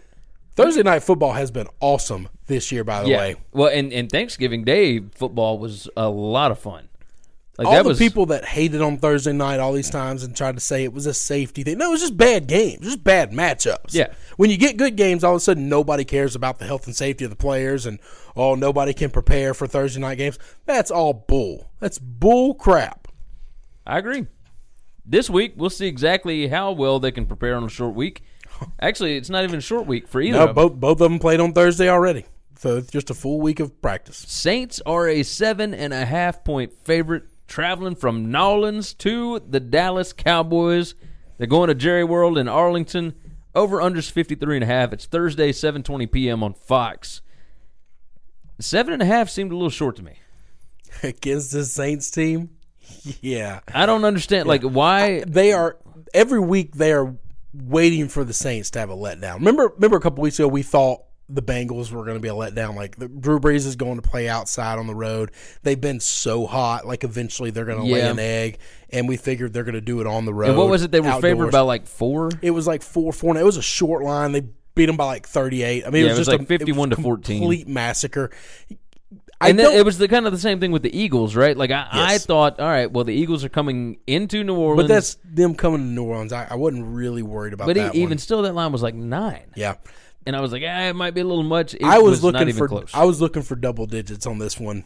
When I saw it was seven and a half, I just thought this is the Cowboys have won three in a row. They have not played this caliber of opponent. no, not even close. I mean, they're, they're three wins in a row. Amari Cooper had better be a hell of an upgrade if, Uh, if you're going to hang. With, Amari's going to need 300 yards receiving He's going to need two, three touchdowns. Zeke's going to need 200 all-purpose yards and, And two, three touchdowns. touchdowns. Because the Saints are scoring six. and and then you still going to need a few touchdowns from somebody else. A couple of field goals on top Whew, of that. good Yeah. gracious. It it anyway. Uh, The I- I Saints love are on a run Saints right now that is just, I mean, nine straight covers. Yeah. Like No. it is. The- the- I, I said it in the recap. They remind me of the 2007 Patriots team where I remember they kept making the spreads bigger and bigger and bigger. And it didn't they matter. they just up. kept covering. They just kept covering. like I, I really care. thought this one would be like 10. I was looking for double digit road favorite, and no, no, it was it was seven and a half, and I thought, you think that hook is scaring anybody? Well, it, it makes you, it makes you wonder. Like, do they know something we don't know? I Like- thought that, and I'm in the mindset of I'm riding this horse until I lose it because I've Yeah. rode this horse every week. I've been killing it in my gambling picks for the NFL. I'm not getting off this train until I lose. If this is the week I lose, so be it. Then it all be damned. But I'm riding this horse until I lose. Game number three, you Patriots. This one worries me. The Minnesota Vikings at the New England Patriots. Patriots are a six point favorite. Over under 48 and a half. Kind of a, uh, a low total for, for these two teams, I thought. Uh, Sunday, 3:25 p.m. on Fox is at Gillette and Foxborough. Um, I, I think this is a low total because I think they expect the Patriots to be able to slow down this Vikings team. when I think they might expect the Vikings defense to be able to slow down the Patriots. Oh too. no, there's no doubt. I actually think that. Well, the Patriots just aren't help. Like nobody looks right. Gronk looked like he had a good game, but he's still like real ginger, and he had like he was on a pitch count. Like he didn't. He was like on the sidelines sucking oxygen, not in shape because he's missed so many games and he hadn't been able to practice and stuff. James White, same thing. Like all these guys are all of it's playing weird. a little bit gingerly, but but they're still going out and executing. It, it it's just a little scary for me. Um, love the Pats at home, and th- this Vikings team has been the season's yo-yo. I mean, we agree on that, right? Oh, 100%. Coming off of that big win, being a Patriot fan, I feel actually decent about this game because if the if the Vikings are going to have a letdown, it's going to be coming off of a big win against the Packers on Sunday Night Football. It, that's if they can afford letdowns anymore. Well, I know 'Cause they they've had so many. I would say they can't afford one. They don't need one, especially if they want to keep path with uh, the Bears. What are they? They're six, four, and one. no, no, they're they've got more wins than six wins. No, I think they're six, four, and one. no, they they're, they got more than that. Uh, double check that for me. But I, I do like. Part of me feels like this could end up being like a field Holy goal game crap, either they're way. six, four, and one. That's uh, okay. Jesus, Um, they're not getting to ten. I don't think so. I think my ten bet's over. Um, but they can only afford to lose one more game. So if they if they lose this one, I think we're pretty much shot. So you and I both had them over ten. We didn't have ten and a half. We didn't have nine and a half. We had No, dead on ten. We had ten. So the best we could hope for right now is is a push Them lose this game and push, or win this game and or win this game. Win and, out. and if they win out at that point, then you know you're you're 11 4 and one. If they win out, hang on. but I don't think there's any way. What's their what's the Viking schedule look like? Whoo! At the Patriots, at the Seahawks. Oh God, that's that's brutal right there. Then they got Miami. Then they got at the Lions, and they finished the season against Chicago. They got three teams that are going to make the playoffs that they got to play, and none of those three teams are going to be easy. They're not getting the ten, brother. That Yeah, I don't think so. I, I didn't piss that money away. Yeah, I think Oh, uh, oh, we we might have a problem there. Okay, Um, I feel like this could be a field goal game either way. maybe. Um, but we'll see. Like the fact that it's at six, like I could totally see the Patriots winning this one like 31-24. Yeah. You know, going over the 48. Um, Yeah, I don't know. I mean, it, it could just it could be like twenty four to seventeen, like this last week. Patriots could kick their ass. I mean that. that They, I mean, they could. it, at at Gillette, a, a, they could blow out any team in the country at Gillette.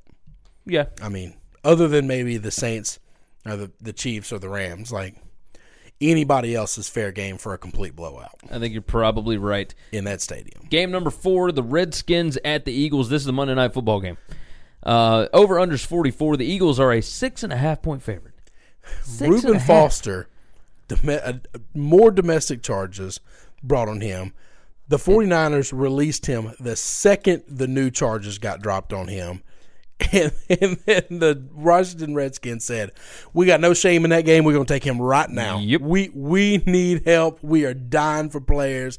We do not care about morals today. and and he's another Alabama player. So let's just Let's put him in with just the. bring him in with the rest of the we're just going to take the entire 2012 through 2014 Alabama defense and just Don't care if they're everybody. beating up on folks. Just just It get, get away get away from San Francisco. Leave the girl there and come here. I guess it'd be the 2014 through 2016 Yeah. Alabama 20 defense. 2012 would be a little long in the tooth in the NFL. Yeah, it probably would be. You- But you- 20, 2014 through 2016, that's perfect. Bring them all in. They got Shaun Dion Hamilton. They got uh, uh, who was the uh, Ha Ha Clinton Dix. They got Ha Ha They got now. Jonathan Allen. They got Da'Ron Payne. They got Reuben Foster now. Like they loading up, loading up on Alabama players. What's up, Washington? The Washington Redskins Crimson Tide. Still six and a half points for the Eagles to be favored over anybody right now is a little weird. Colt McCoy's not bad. I mean, he's he's like a professional backup Ah, quarterback. man, if he keeps throwing interceptions, nah, he won't keep doing that. I mean, well, hey, we say that, but good gracious, over unders forty four. They think Sounds about right. a low scoring game. It's, uh, yeah, neither one of these teams can score. It's at the link. It's going to be cold. Oh yeah, but It's gonna be cold to being Philly. cold. I mean, it's Oh, fine. yeah, I know. mean, it's I know. anybody. Um, but I, I do think it'll be cold. Both teams like to run the football. Uh, yeah, 44 sounds about right. I, I might even go under that. Yeah, it wouldn't shock me if this game comes in under. Um, the thing about this Philadelphia team this year, if you get up on them quick at home, their fans are going to lose their mind on their own team, and and and you've taken home field advantage completely out of play. Oh yeah. All And you so all you've got to do is touchdown. early. score one to. I should I should have been keeping up with this. Has Washington had a lead change yet? Remember a couple of weeks ago we were like, man, we're nine games in this thing, and and the team who scored first never lost the lead and won every game. Have they had a lead change yet? Surely they have. By Didn't now. weren't they leading the Texans?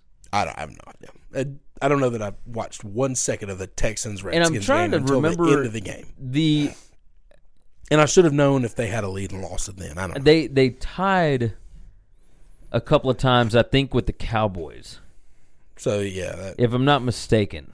anyway, that, that- I, I I just always thought that was an interesting stat. That Oh, it was a very interesting stat. I don't think there was any way it was going to hold the rest of the year.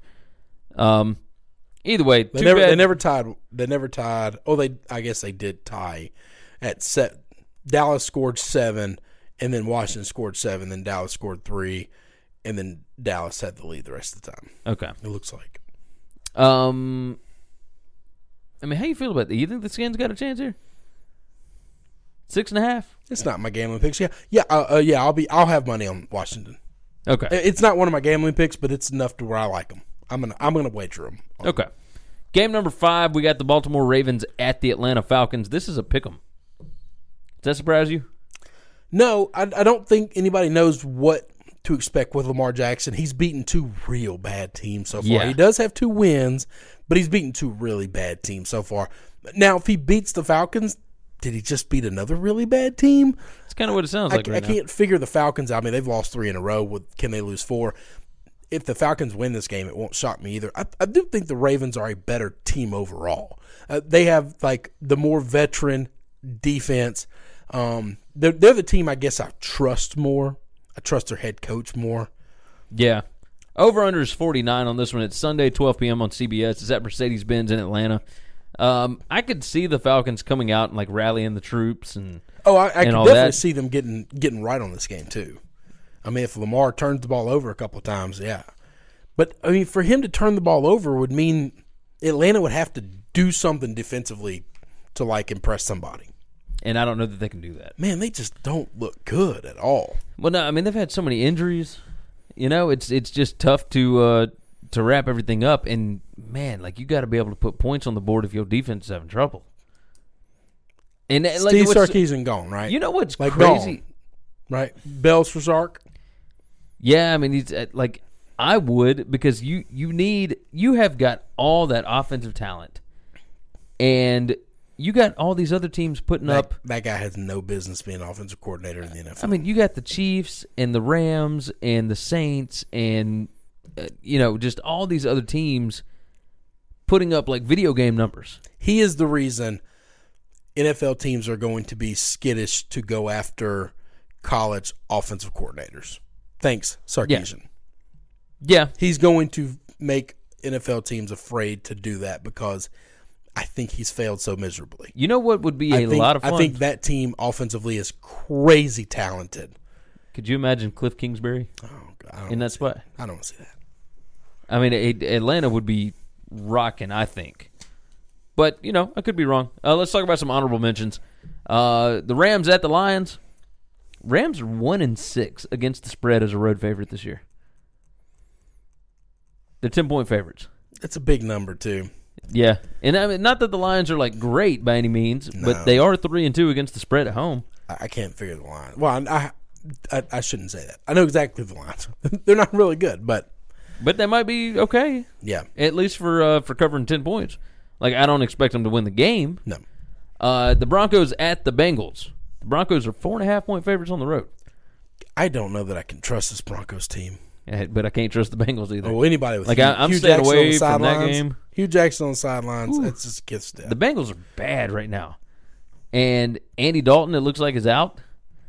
oh so- yeah, Wouldn't is that official? I think that's official. Yeah, then that's I mean, at, they at that have point, their way with yeah, Jeff the Broncos. Driskel. The the Broncos should win. Uh, Driskel was okay last week. I mean, he wasn't like he wasn't gangbusters, but he held serve.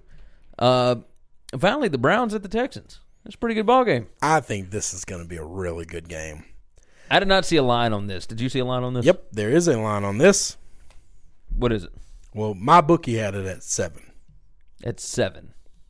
That's It- a big line. It opened. It opened at four and a half. If you go to Vegas Insider, it opened at four and a half. and got bet up to seven. So I couldn't see an opening line on my bookie, but I saw the opening line on Vegas Insider. And then Vegas Insider's current line had them at six. My bookie had it at plus seven or minus seven. That is nuts to me.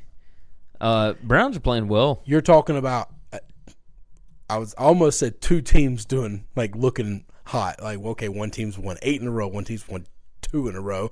Yeah, but the Browns are still playing really Um, well. They're playing really well, and if I had to, I, I I keep betting against Houston.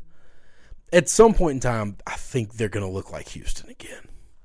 I mean, they got to right. I, I just can't like the Saints win ten in a row. That's fine. Like I could see that. If the Chiefs strolled off something like that, like I get it. The Patriots have done it in the past. If the Rams, like like these But are the elite Texans teams. just eking out wins, and It just it just not the ball is a weird shaped ball. At some point in time, it's going to bounce the other way. yeah, I do agree with that. All right, that is our NFL Week 13 preview. As always, we're giving you some information to go help you be a winner. Go down, put your action in at Tunica, Mississippi, the South's premier sports gambling destination. Go over to tunicatravel.com. They got information on all six of their sports books down there. Wonderful stuff. Go check out winningcureseverything.com while you're at it.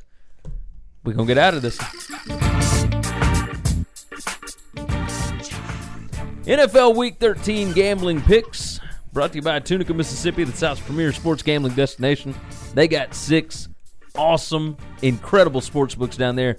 Samstown, Hollywood, uh, Hollywood, First Jackpot, Fitz Casino, Gold Strike, and Horseshoe. There you go. Holy macalamus. job. Holy Good job at macalamus. you. Head over to tunicatravel.com for more information. We got a link down in the bottom in the description. Just click on that. Much easier. But tunicatravel.com if you really want to just type it in yourself. Up to you. Uh, you can also head over to winningcureseverything.com. We've got our picks, previews, podcasts, our social media stuff, everything you need to know about us. We got it for you right there. WinningCuresEverything.com. You can also enter our football picks contest. Every week, we got different prizes from Tunica. Last week was a $100 gift certificate to Twain Steakhouse and $50 in slot play over at Samstown. And Bruce C. from Decatur, Alabama went 7 and 3, won the tiebreaker. He is the one that got the prize last week. Last week's picks, I went 3 and 2. It's pretty good. Not bad. You're- got me back to you're- I was 500. about to say you're at 500 now. You're doing well. Chris went 4 and 1. Yes, sir. I could I could feel you smiling without even looking at Yes, you. sir. I am 29, 29, and 2 overall.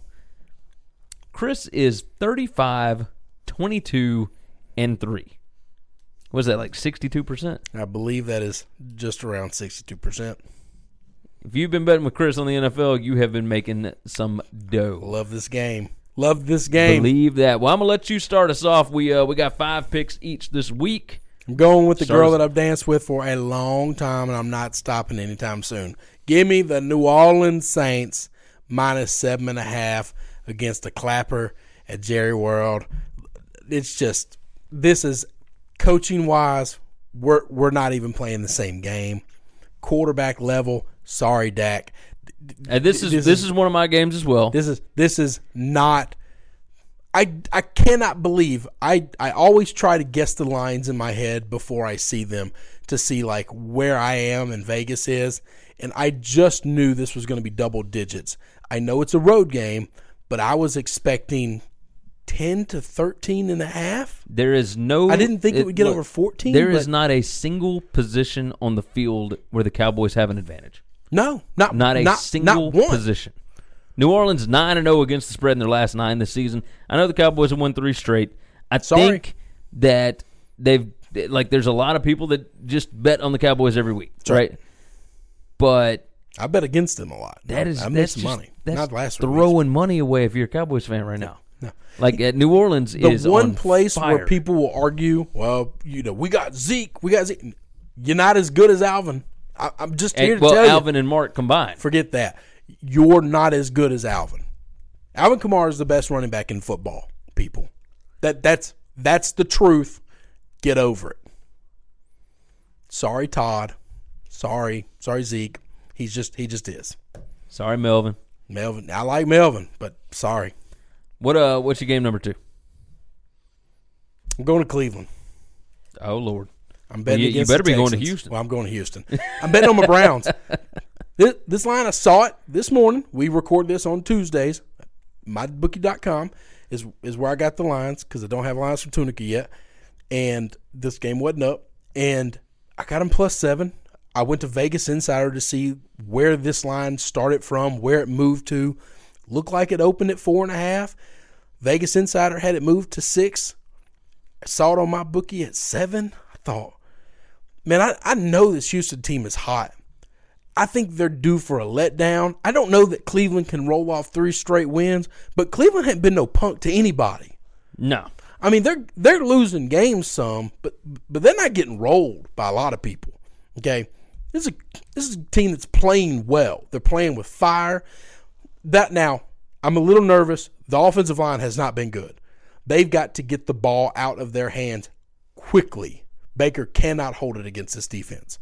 But if they can run the ball the way they've been able to with Chubb, then then it should slow down that pass rush a little.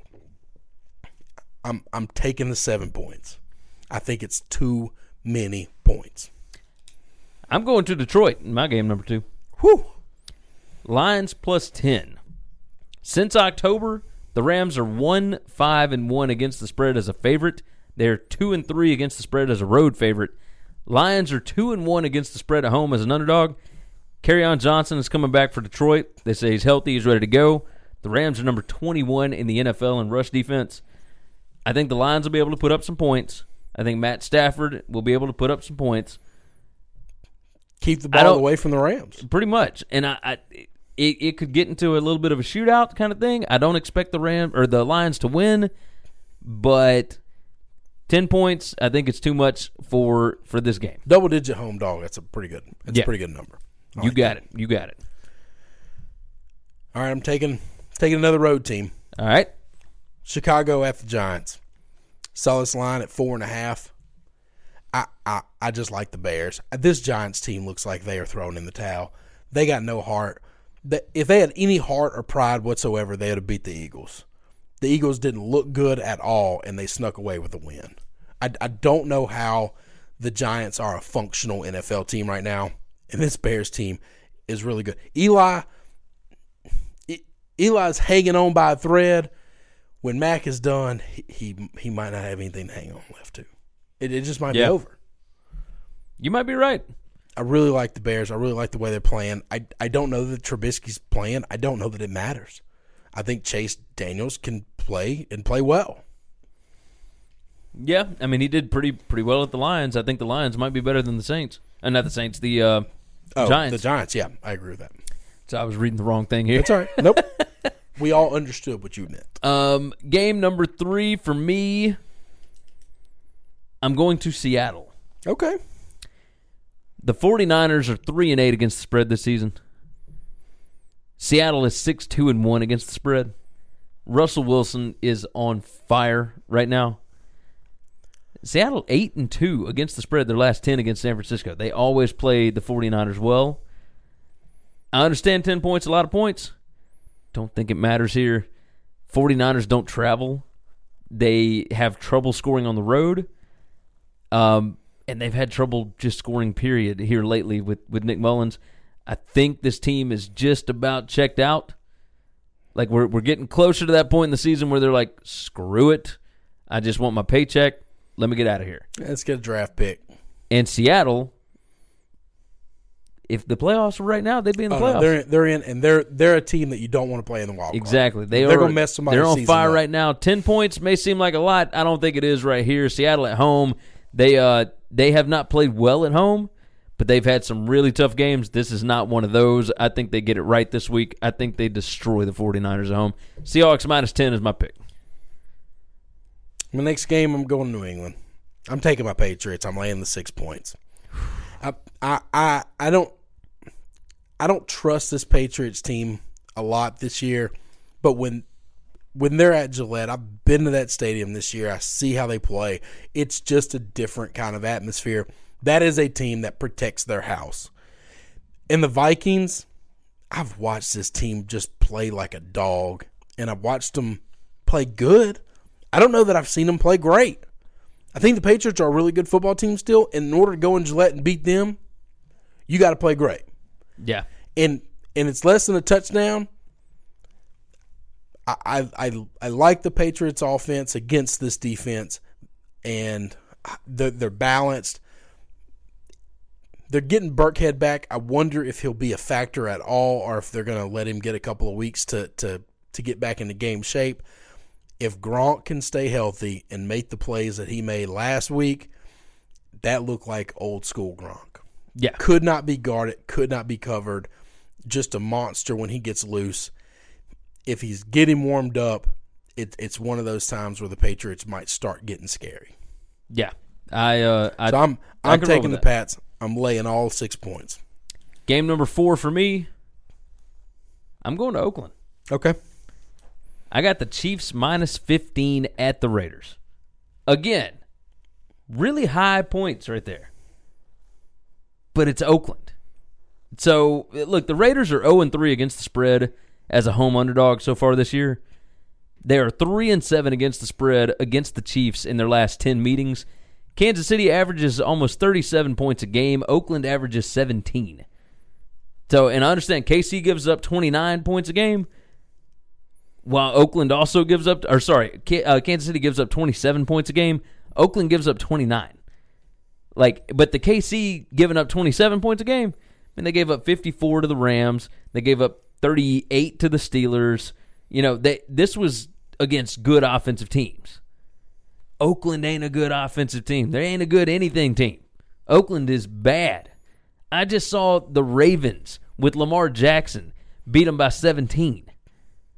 I don't care that they're going back home. Andy Reid loves to beat the Raiders. I mean, it, it's it plays up well with the fan base. Kansas City hates the Raiders. That's the way it goes. This is a bad Raiders team. They're going to take advantage of that. Chiefs minus 15. I think they beat them at least three touchdowns. All right, we got one game left. Yep. We doing this? Yeah. Go ahead. Give me the Chargers. Give me the Chargers. Going into Pittsburgh, playing Big Ben Roethlisberger, who loves to give the ball away to the other team in the most crucial of moments. I, I, I just think Joey Bosa is going to be living a rent free inside Ben's head and and a whole lot of time in in Ben's face. Very, very rarely are you just dead wrong on picks, but you are just dead wrong here. Since 2016, the Steelers are 7 and 3 against the spread after a loss. They are 2 and 0 after a loss this season, straight up and against the spread. Since 06, the Steelers 28 and 16 in primetime games. They love playing with the lights on, and they love playing at home. Steelers are better in every major statistical category, offense and defense. Steelers minus three is the correct play. Okay. We going against each other this week, and I understand most of the time you end up winning these. You're not winning this week. The Steelers get it back on track. That loss at Denver kind of pissed them off a little bit. Chargers are feeling good about themselves, coming off a beatdown of the, the Cardinals. I'm telling you, Steelers all day on this. Lines three, line short. Line short, buddy. All right, that wraps up our NFL Week 13 picks. Very rarely is, is Chris wrong on some of these, but he's wrong on that last one. I'm glad that I was here to correct it. We'll see. we giving you all the information you need to go be a winner. Go down to Tunica, put some action on your favorite plays. TunicaTravel.com is where you need to get more information on all six of their sports books. I cannot recommend all of them enough. They're all wonderful. Go down, spend some time, hang out, watch the games, put some money on them, come back a winner. Tell us thank you when you get done. Put your picks down in the bottom. We we want to see what you got. I, I'm not interested if you go undefeated on, on the NFL one. We we ain't worrying about that one. It's the college one that you need to go undefeated on if you want to come on the show. Because people can go undefeated on the NFL one. You've already done it. Yeah, but I don't think I don't think people can. I think it's really hard to do. You want to put the you want to put it out there for this I'm one? not afraid. All right, look, look, scared. look. You go five and oh, zero. It first off, tell us where you got your picks. Put the lines with it. Give us your five picks. If you go undefeated, we're gonna bring you on the show. Five and zero. It's got to be five and zero. Can't be four zero and one. Got to be five and zero. All right, let's do this thing. Uh, TunicaTravel.com, WinningCuresEverything.com. Go enter in the football picks contest over on the website. Roll it. College football championship week preview. Championship. That sounds good, don't it? Yeah. Feels good. It, I mean, it's better than saying like week 14. You're mean, like, I don't do- care. I'm do- gambling either way. Do these games matter? uh, yet some of them matter a whole lot. But but but all of them don't. No, I think all of them do to, While they are to the specific fan bases. games. They don't matter to the grand scheme of like football as a whole. Okay. But like, you think this game don't matter to Northwestern? But I'm just saying. I mean, we we set a system up that says every game matters, but the championship game at the end of the season doesn't. Well, I mean, it, people, it matters if Ohio State gets beat. for a lot of people, it doesn't matter. Yeah. We believe that if Clemson loses, they're still in, right? We believe that if Alabama loses, they're still in, I mean, right? all right, uh, so Alabama, I think, yeah. I don't so, know so, about Clemson. So, so do these games, then the Washington Utah game doesn't matter at all. no, no, it matters. No, it doesn't. The winner goes to the Rose Bowl. Does, that does not matter. The loser Bowl- probably goes to like the Las Vegas Bowl. The Rose Bowl is just a bowl game. It does. that is not, so not even the case. It is the case. We, we ain't even getting into the preview yet, and we already arguing. it it is the case. no, this like college football tradition matters a lot to it a only lot of matters. these. You know what? bases. What do they call the Rose Bowl? The granddaddy of them all. It only matters because of who your damn granddaddy was. That's it. This is a this is this is just a country club that that certain people are invited to and others are not. I, I'm a little surprised. You are always for the little guy, and this is like the little guy's week. It's not the little guys' week. It's not. If it was the little guys' week, then when they win their championship game, they should get something for it other than we're just going to play in a different bowl game than we would normally play in. The only one that, that doesn't really matter either way, Memphis UCF. I disagree. I don't think the Pac 12 matters at all. I think the winner, the Pac-12 winner, goes to the Rose Bowl. That is We, a big deal. we believe. UCF is going to play in a, a New game, Six game. equ- equal to the Rose Bowl, no matter what, right? Uh, it won't be equal. It, it won't be the same. So why is it that time out on this preview here? Why is it that the Big Ten and the Pac-12 winners get to play in the most prestigious bowl of them all, when those two conferences are not even close to the best two conferences in football? tradition. Why is because of who their granddaddy was? Yeah, That tradition. it's that's that's why I say it's bullshit. Well, la- I I think mean, I'm last year was- completely justified in saying that. It, last year it was Georgia and Oklahoma. No, but that's because it was a part of the playoff system. Yeah, so that every- had nothing to do with what the Rose Bowl is. Every three, four years, that's that's that's completely then other different. teams get to play in it. that's completely different to what the Rose Bowl is, though. I mean, the Sugar Bowl it is an literally- SEC bowl. It is literally just, and it's just a bowl game. They're no different than the New Orleans Bowl that's played in that a month beforehand. Right, The, the paycheck at the end of it's better, but other than that, it's it's just an exhibition game that does not matter. Congratulations. This brought to you by Tunica, Mississippi, the South's premier sports gambling destination. They have got six incredible sports books down there. You can find more information on all six of them over at tunicatravel.com.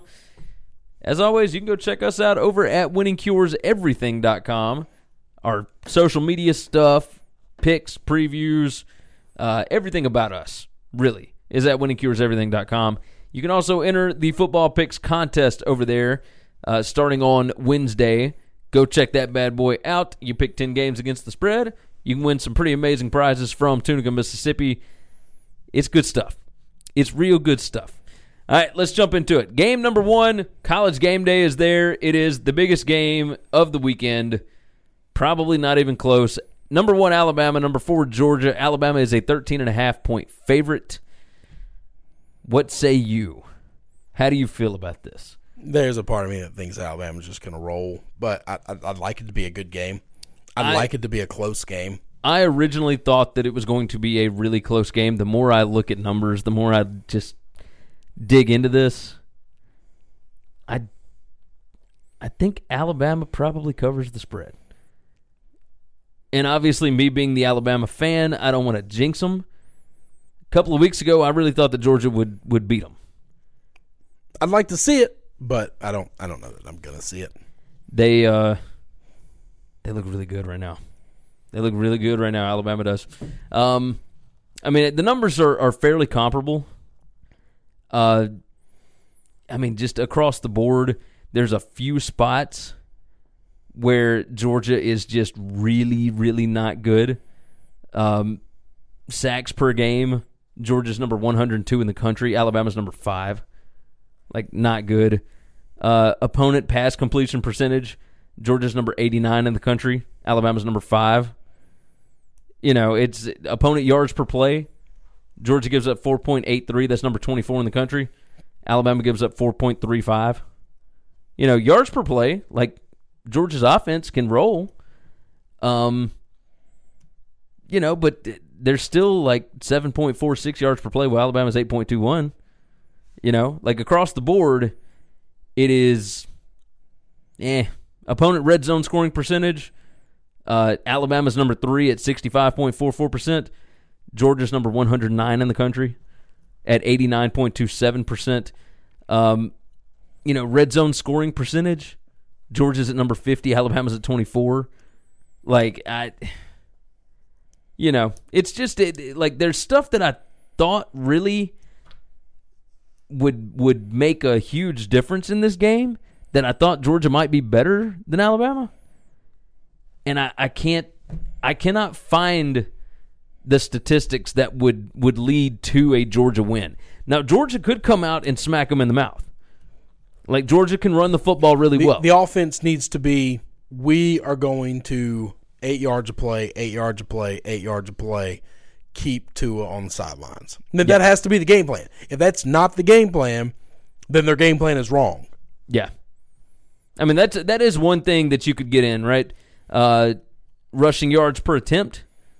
I mean, Georgia's at six point two six yards per attempt. Alabama's at five point three four.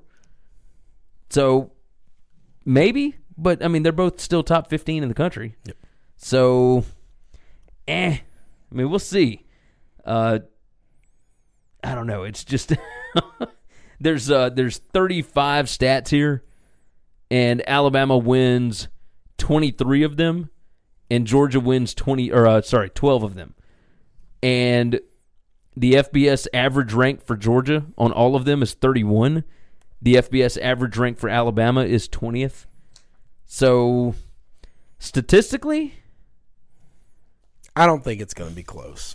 I just I, like I, I saw that line initially and was like, man, 13 and a half, really? But then I start looking at the numbers and I'm like, oh, Yeah, it's under 14. It's fine. like okay, well, all right, all right. So we'll move off of that. I mean, I, I'm not betting that one. Uh, are you? Is that in your game of picks? No. No. Okay. Um, I'm I'm not I'm not betting on Alabama. I, I mean, I, I, there's a chance that I probably will bet on Georgia just because I'm not afraid to lose money, and I really hate Alabama, but I'm not giving it out as a pick. I'm not an idiot. it's a, there was a few years ago that that you refused to bet on Clemson against Alabama, right? No, no, I did bet on Clemson. I was at your house. Yeah, I remember bet you were you were still mad about Clemson winning. I which- was I was mad because it literally didn't matter to you that your team lost a national championship game. That that I thought was the shittiest thing I'd ever experienced. Your team just played in a championship game. You're like, oh well, we'll just win it next year. It's no big deal. I was like, this game doesn't even matter to you. This is this is this is why people hate Alabama people. Well, It's 'Cause because it we had does to- not matter. Like we had won one the year before, and then We'll we ended up winning one. one. Yeah, Yeah, we we came back and won uh, last year. Um, that's the only reason I was mad.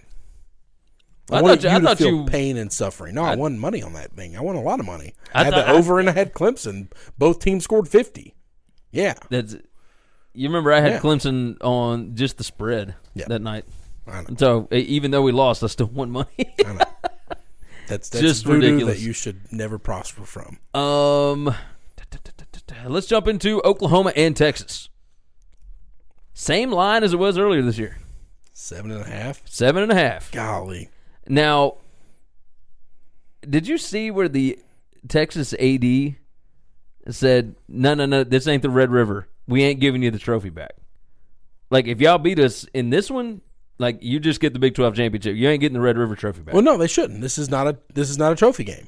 That's I, Well, I it was is a trophy game. It's just a different trophy game. just different trophy. No, yeah, they, oh, absolutely. That's if you play in one of these rivalry games where you get a trophy and you rematch for a championship.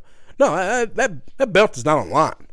No, no, we we still beat you in our rivalry game, and we still have all of the accolades that come along with that.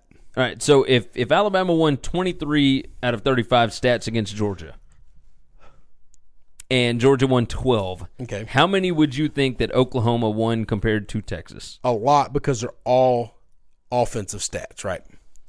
No, no, no. I mean, it, this is stats across the board: sacks, red zone scoring Oh, if it's defense, I bet it's 50 da, da, da, da. It's it, 19 stats for Oklahoma, 16 for Texas. Yeah, I, I would say it's going to be a So- lot closer if they take any defensive stuff away because Oklahoma didn't win a single defensive stat on there. There's no doubt in my mind. Uh, the FBS average rank for Oklahoma on all stats was 53. For Texas, it was 56. Yep, that's the yeah because one of them is crazy high on offense, and they're also insanely low on defense. Yeah. So that makes all the stats kind of even out to 50-50. It's uh, this. some of these stats absolutely blew me away. Opponent red zone points per attempt. Oklahoma's number 129. Yeah, out of No, 130. out of 130. Like Yeah, they, they- are they are almost DFL in They- all these defensive stats. They give up 6.19 points per red zone attempt. So basically, they But give up a touchdown thinks- every time somebody gets in the red every zone. time. But everybody thinks they can hang with Bama. They're Which the they're the one magical team that can beat this unstoppable beast Uh, for listen, some reason. listen to this: opponent red zone scoring percentage. Texas seventy-one point four three percent. That's number five in the country. That's pretty good. Oklahoma gives up ninety-five point five three percent. That is number one twenty-nine in the country. Opponent red zone touchdown scoring percentage. Oklahoma gives up 86.03, number 130, dead last in the in the entire country. Yep. Texas is number 36, 54.86. So, yeah, the here's the deal, right? Texas stylistically is a bad matchup for Oklahoma. That's right. You and I were talking in the recap the other day about you know, you you always side with the team that lost the first matchup in the rematch. I, I usually tend to side with the rematch team that lost. and we were trying to figure out like, well, what is what's some more recent stuff, you know, whatever. it, it doesn't happen often, so it's not like we have a lot of like But a it- big sample size. but it's going to happen every year in the Big 12. And it happened last year. yes, right. Right. So last year Oklahoma beat TCU 38 to 20 in the regular season. Mm-hmm. And then that was that was in Norman. That's right. And then in the Big 12 championship game, they beat them worse. Worse, yeah. 41 to 17. That's right. Now, Texas, everybody looks at it, it was a three point game, et cetera, et cetera. Texas completely turned off their offense after they got up 45 to what, 24? Yeah, it was. A, they were out of hand, and Oklahoma had a pretty big comeback. Yeah, they, they scored 21 points in like the last nine minutes. Like they played prevent defense, all that kind of mess. Texas had that game in hand. I wonder what the difference will be this go round. I don't know. Herman is a Herman's a good coach. Like, like Well, and so point is Todd Orlando. Like that defensive coordinator, like like, like figured this thing out. That's. I mean, they're not a joke. Orlando's going to have his hands full. Okay, Lincoln Riley's going to have Oklahoma ready. yeah, If there if there is a coach that is going to make sure his offense is on point for a championship game, it's going to be Lincoln Riley and this Oklahoma offense. I mean, they're they are unworldly talented at every part of the offensive football game. yeah. I, I, I just wonder if Texas makes one or two defensive stops, plays ball control offense, but scores every time they get the ball because you can against Oklahoma, then then that's Texas's only way to win. Yeah, I mean it really is. It really is because Oklahoma's going. They're not settling for field goals. no, not, They're just not. not if all. Texas starts kicking field goals at any point in time in the game, they have lost this game. Well, the other and part then of they're going to lose control of the game. the other part of this is turnover margin, right? So if you think that Texas like might just give Oklahoma the game, like that's not the case. Texas is number 19 in the country in turnover margin. yeah, they don't turn They over. they are protect the plus ball. plus 0.58. Oklahoma slightly different story. They're Yeah. number 80 at negative 0.17. They they they play fast and loose with the ball bec- because of the of the style of offense they play. And Texas plays very safe with the ball because of the offense they they run. Yeah. Yards per play, obviously that's going to be highly favored for Oklahoma. absolutely. Oklahoma number one in the country at nine yards per play. Texas five point five two, not bad, not not great, not anything. It's just like right dead middle. But if you're trying to beat a team like Oklahoma, that's what you want. You don't want nine yards of play. No, you want five yards You of play. want five yards of play. Yeah, And you you want to kill them with a thousand paper cuts that is the way it goes. because you want those boys on the sidelines. You want Lincoln Riley with his hands on his hips, waiting to call plays. Yes, you do. Yes, you do. This game is at 11 a.m. like every other freaking Oklahoma Texas game. I know. I, I just can't understand why they have any games at 11. Like this is at 11 is when they should play all these makeup games that that nobody cares about. Like Well, that they they did. But yeah, but this game should not be one of them. Like none of the championship games should start at 11. So They should all start at 2:30 or later. East Carolina, NC State is at 11. Yeah, Marshall, correct. West Virginia, or Marshall, Virginia Tech is at 11. Correct. That Uh, that's fine. Drake, Iowa State, Akron, South Carolina, Louisiana Lafayette, Appalachian State is a championship game, but that's at 11. That's fine. And then they've got UAB, Middle Tennessee at 12:30, uh, Norfolk State, Liberty at one, Stanford, Cal at two, and then they clear the schedule for the SEC championship game at three o'clock. And then once that one's done, then we can get back to business, and we've got uh, the Fresno. Pac-12 and the A&M. Well, the I Pac-12 is on Friday. Oh Uh, yeah, Pac- right. Pac-12 They, on Friday. they do it the day Um, before. That's right. So Fresno at Boise is at six forty-five. Clemson, Pittsburgh at seven. Northwestern Ohio State at seven. So, yeah, I mean, is what it is. Um, Texas, like going back to this, stylistically, just a nightmare for Oklahoma. Texas is six and zero in their last six matchups against the spread. They've won three of them outright. So it ain't just a given that Oklahoma's going to run away with this thing. Nope. Uh, let's move on. Game number three: Memphis against UCF. UCF a three and a half point favorite. I think that line opened at like six and a half. I, I, I saw it at three this morning. Oh, is it all the way down to three yeah. now? Yeah, I think I think the McKenzie injury has completely changed. Well, nobody knows what to expect with UCF. I mean, they are the complete anomaly. New guy could come in, play great, and they not miss a beat, or he I'll could tell you this: just new fall guy, over himself. new guy last week. Like, had South Florida been able to stop the run at all, could have won. Well, And maybe not won. one because they were already down That's right. They were quite a bit. pretty far.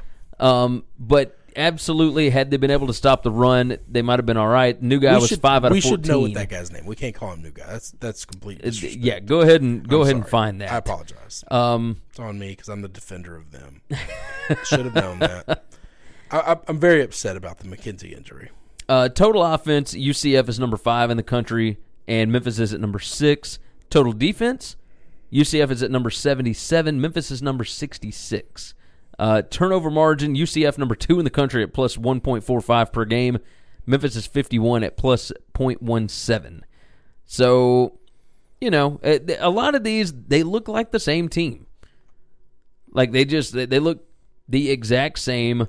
Uh, the only difference being uh, opponent rushing yards per attempt. UCF is number 79 in the country, giving up 4.47 yards per attempt. Memphis is number three in the country at running the football, 6.41%.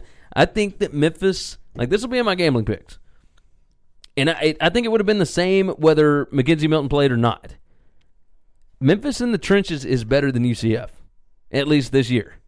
I don't think they were last year. But this year they are really good. What's uh, what's the guy's Darriel name? Mack. Darriel Mack. Darriel Mack Jr. Okay, Darriel Mack is the new quarterback. We'll see what happens. Now I, I'll tell you this: against Memphis's defense, he will be able to run the football. Oh yeah, no, Memphis is going to let you run the ball. Um, he will be able to get out in open space and make plays, but he's not going to be able to beat you with his arm. I don't think. Talking about talking about Memphis, is Henderson a legit Doak Walker contender? Can he win that thing? I think he could. I mean, I really do because this hasn't been the year where like a running back has taken the country by storm. Well, I mean, who who you going to give it to? Like a That's seven and five uh, Jonathan Taylor, I mean, that- that's what I'm or saying. Like, or who's who's the other guy that? Uh, like we were we were thinking before the season started, like a running back will emerge from Wisconsin because that always happens. Bryce well, Love, Jonathan Taylor's great, yeah, no, no, it's great, but he's he, you know, but they're seven and five. the seventy five and like they haven't looked great. I mean, he he has Like- put up some really big numbers against some really bad teams. He's good. But like we thought, Bryce Love was going to be a superstar before the season started because he And he was injured. and he's just yeah he can't get healthy, he can't look right. Like a couple of guys have looked really good in spots. I mean Henderson's looked unbelievable all season. It it would be big for Memphis to get a Doak Walker winner. Let's see. I was wanting to look up Jonathan Taylor. Is there any way that right, Jonathan- Georgia's guys are going to like like cannibalize each other, right? Like you, Oh, you yeah, can't yeah, give they're- it to they're not- Swift, you they're can't not in give that it to okay. um, Jonathan Taylor? Snell, you think Snell might have a chance to take it away from him? I mean, he's had No. more big TV games. It, no, but he's also had some really bad games. Yeah, but it doesn't matter. I mean, this is he's in a Power Five. I don't think team. he's there's there's three guys and Everybody in the country loves to crap on the American Conference. I mean, that's just it. They they.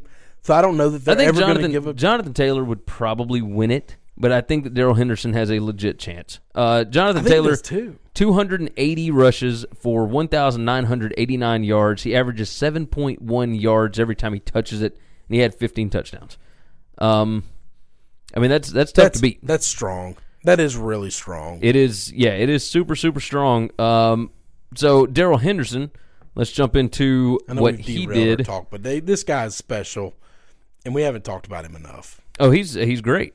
He is absolutely great. But let's let's talk about Darrell Henderson.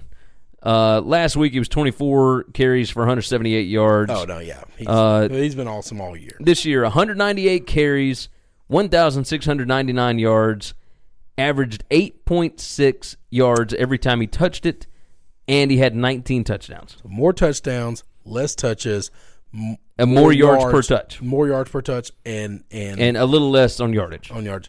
Now he didn't play against the Michigans. He didn't play against like the the Iowas, like your bigger, badder, bully defenses. But Eh? I think he's got a legit shot, and I think he could really do special things for Memphis. Let's see. Who are the Doak Walker finalists? Da-da-da. I would I would venture to say it's those two guys in Snell, right? I don't think it's Snell. You don't think Snell is a finalist? I mean, even if they're not going to give it to him, that dude has been special this year. His his overall numbers might not be those two guys' numbers, but he's been pretty special this this year. Let's see. Doak Walker finalists are. Da-da-da. Man alive, this is riveting unbelievable. radio. Why did they not do this easier? Uh, there's Lou Gro- uh, yeah, Lou Groza, Ray But, Guy, man, Maxwell, bad. Davey O'Brien. Like I thought this was going to be easy to pull up.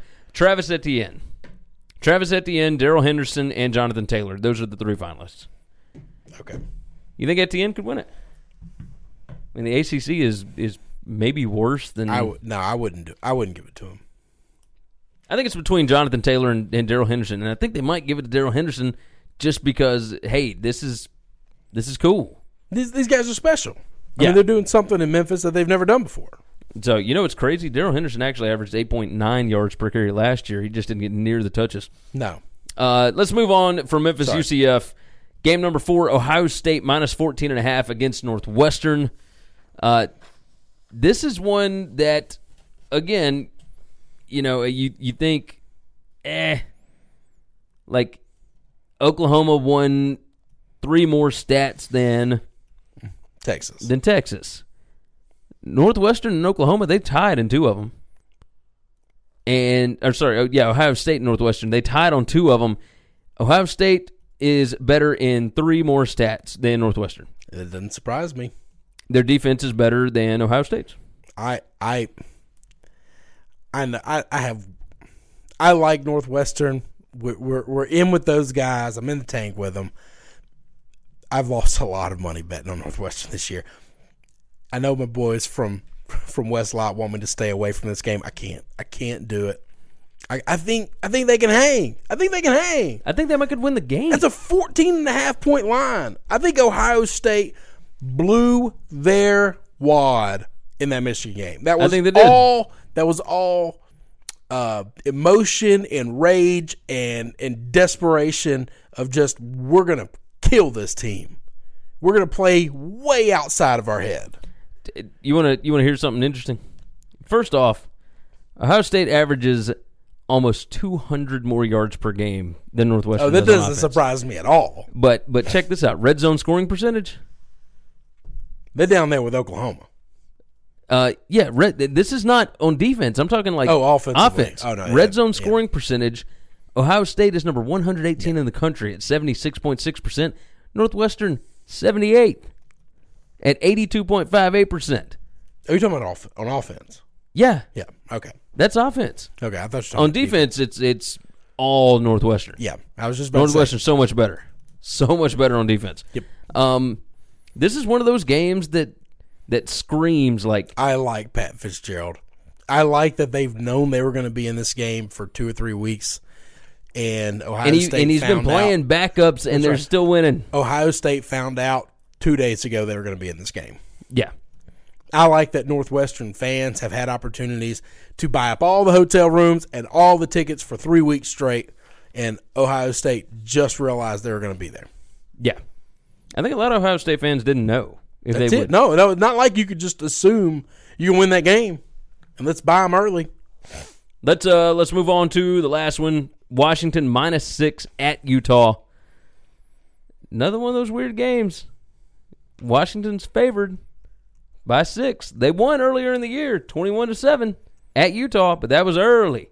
That was when Utah was still on the uh, the schneid, and then Utah got rolling. Utah's been rolling. I, I will tell you, Utah is better in 18 stats compared to 17 stats for Washington. that shocks me a little bit. I really like Chris Petersen. I mean, I, I have no idea how he started the season off, as weird and wonky as he did and, and got them completely out of contention. I know that game against Auburn just could have went either way. It was just a weird game. And then they lost to Cal twelve to ten, and Yeah. benched uh, uh, Jake Browning for a little bit. They lost on a last second field goal to Oregon. Chris Petersen is a top five coach in college football. I Yeah, he's, give it that. He's really, really good. Um, but that that is to take nothing away from Kyle Whittingham, who No. I think is still a really really good coach. I like Utah a lot. If I had to lean one way or another, um, I would I would lean towards Chris Petersen because I have a hard time just betting against him. Yeah, I know that goes against my revenge theory guy, but I really thought about taking Washington in this game, and then I started thinking about it because I'm like, yeah, Utah's starting quarterback and running back have been out, and yeah, no, you know they didn't look great against BYU, but I think they might have just. I mean, they figured it out. they figured didn't it out great early. Um, Got to play yeah, all so sixty I- minutes, though, man. I think I might stay away from this one. It's in my gambling picks. There you go. All right, let's go through our honorable mention. Fresno at Boise. Boise, a three point favorite at home. This is the Mountain West Championship game. Boise on that blue turf. Something tough else, to man. beat, man. They are tough to beat. Fresno, uh, realistically, numbers wise, should be favored. They should have been the first time. Well, they were the first time, What but they but they lost. was Boise a home dog? I thought that was a pick. No, game. Boise was a home dog Oh, I by by, that. by three. I remember picking Boise and I remember winning. Yep, and they won. Yep. Um, But but, they were a home dog. They were a home dog in that one. Um, this one should be interesting. Fresno's got the revenge factor, but Boise at home, they are playing lights out right now. Tough. Man, they're tough. Pitt at Clint, or well, Pitt versus Clemson. It's in Charlotte, It's at Charlotte. uh, right. which will probably be all Clemson fans anyway. Uh, Clemson 26 and a half point favorite. Clemson is like one in six when favored by 21 points or more this year. They keep giving them big numbers, though. I don't feel good about Pitt. Oh, Like- you think Pitt's going to get washed? I think they might. Because, well, look, it, like They run the football so well. I just feel like they can make it a lower scoring game and, and kill the clock. If they don't think they can win, just don't get embarrassed. I just don't know that they'll be able to run the ball Oh, well, maybe not. I don't know. because I like Clemson is really good against the run, and if Pitt can't run the ball, they are No, in some no. serious if, trouble. If Pitt can't run the ball, this game is going to be a, a massacre. I mean, Clemson's like number two in the country against the run. well, yeah, but that's because they play a bunch of teams that can't run the ball. I don't know, man. It this line worries me. I, I thought about taking Pitt in this one too. I was like, ah, I better stay I'll- away from that. I'm going to do it. now, of course, come game time, I'll probably be like, Eh, what the hell? I may as well. Uh, Stanford minus two and a half at Cal. This one's in my gambling picks. This one's in my gambling picks as well. It is. Uh, it's in Berkeley. Stanford been on a little bit of a roll here lately. Cal has also looked uh, pretty good. This is a good matchup. This is a good game to have on Championship uh, Saturday. Yeah, this is a good game to have on Championship So Saturday. what, what what do they call this one? The big game or the it, the game is Michigan Ohio State. Yeah, I don't. I don't. This has a. This has a name like that. I think it's like the big game. I don't know. So, but it's it's a rivalry. I I like it being this weekend.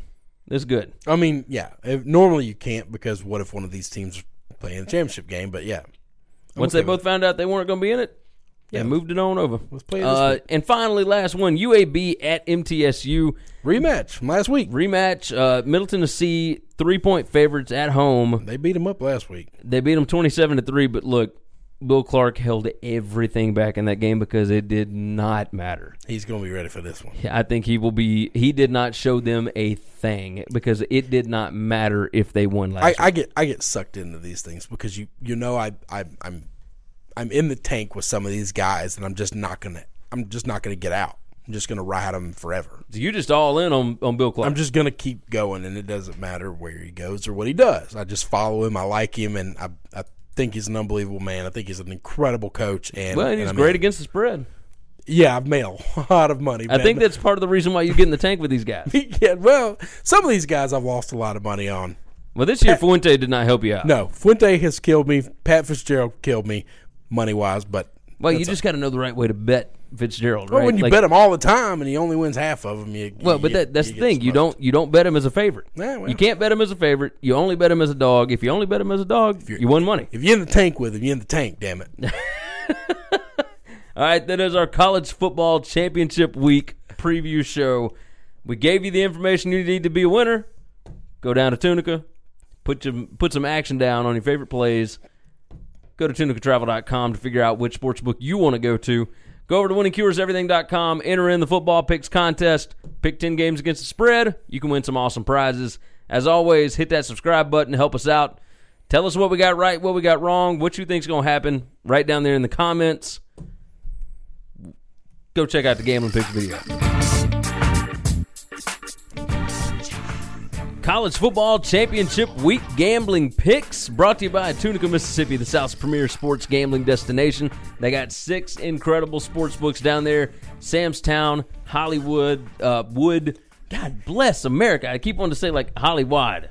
Don't do Like, that. like pot, like jackpot. Like, so uh, Hollywood Casino, Samstown, First Jackpot, Fitz Casino, Horseshoe, and Gold Strike Casino. They got more information on all six of them over at tunicatravel.com. So go check that bad boy out. You can enter our football picks contest. Pick 10 games against the spread over at winningcureseverything.com. You can win some awesome Tunica, Mississippi prizes. They have uh, they have really stepped the game up. They are it, it- just go check it out. Winningcureseverything.com. Go do that thing. Uh, for the last few weeks, we have put it out there because we have had some people talking trash about our records. all kind of noise. All you got to do, we're going to let you come on the show. But the only thing that you have to do to come on the show is you got to go 7 and 0. You put your picks down in the comments. Tell us where you got the line. Tell us exactly what the line is, when you got it, all that kind of stuff. Give me the details. Don't just say, like, uh, I'm rolling with Alabama. Yep. Uh, I'm rolling with Ohio State. Like, don't tell me that. Tell me what number. Tell me what, what you would bet it at. You go 7 and 0. And this week, we're only giving you five. You still got to pick seven, though, if you want to come on this thing. So, 7 and 0 this week, Well, we've been picking seven all year. all year long. Seven games.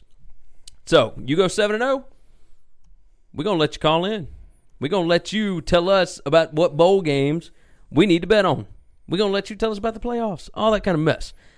Last week, our football picks contest, Bruce C from Decatur, Alabama, went 7 and 3, won the tiebreaker. He got a $100 gift certificate to Twain Steakhouse and a $50 free slot play over at Sam's Town, Tunica, over in uh, Tunica, Mississippi.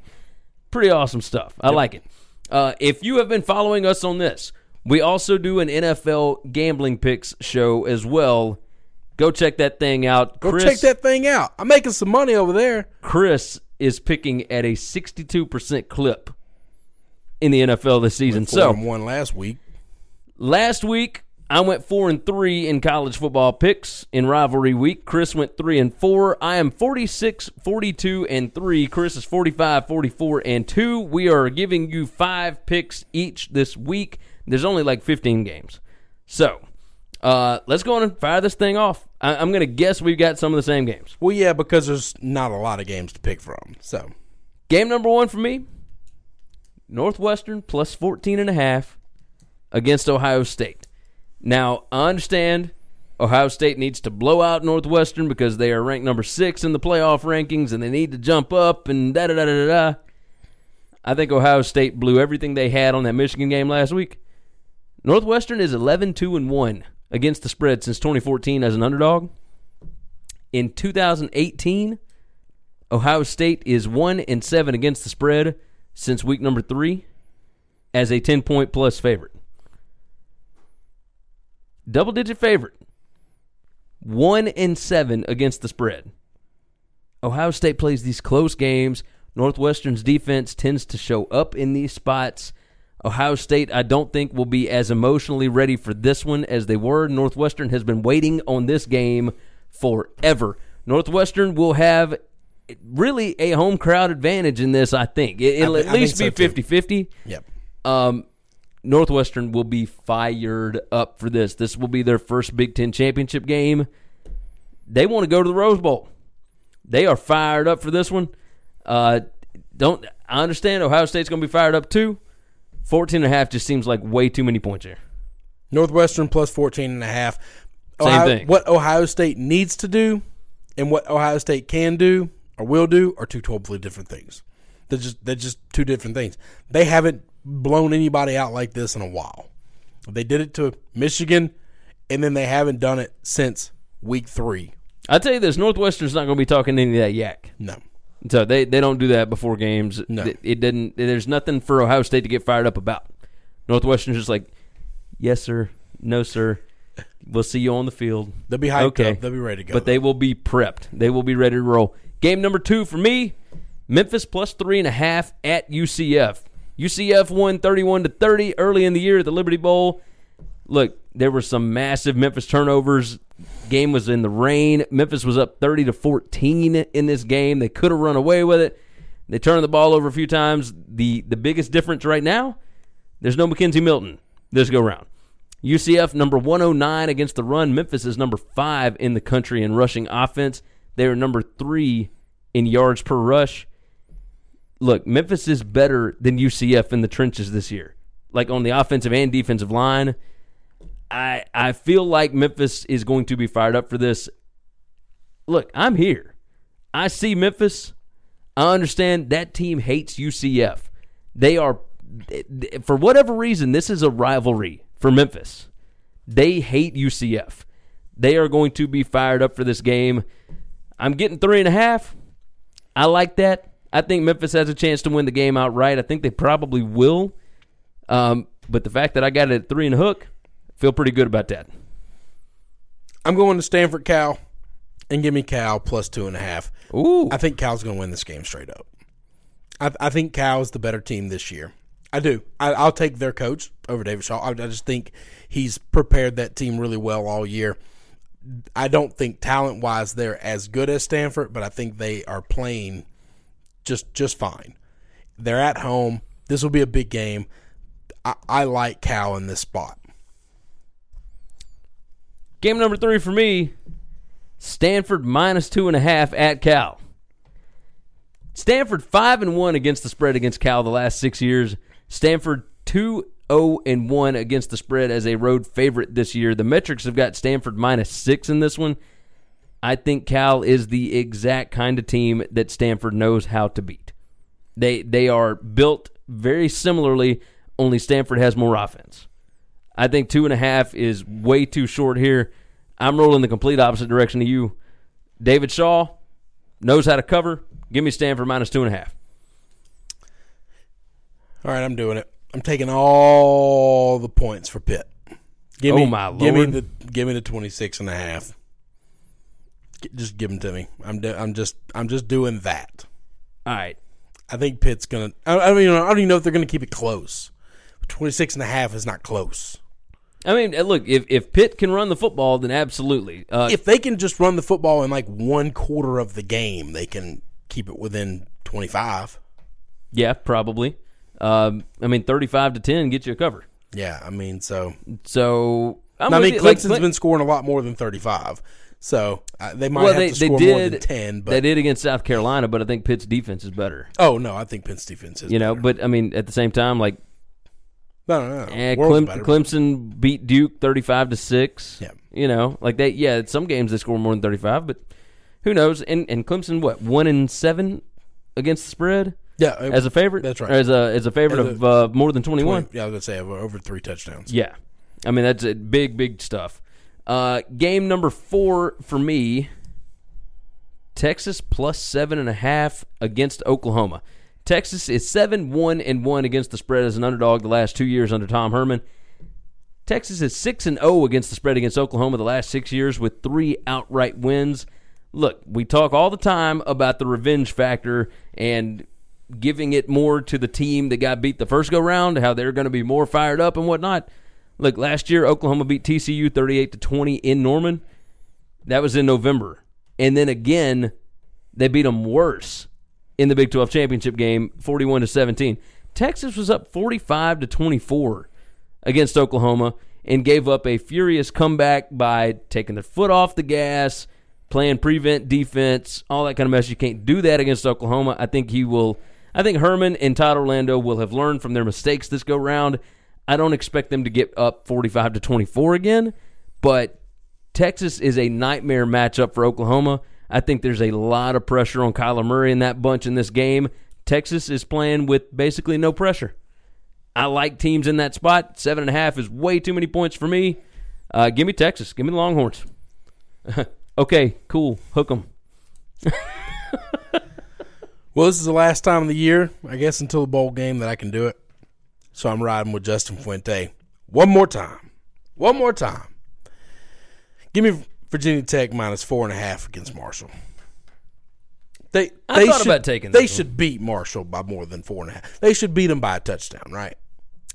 Eh, I mean, this team has been so weird all season, but they they One- should. I'm just worried time- about the emotional factor from like last week. show up, play with some pride one more time.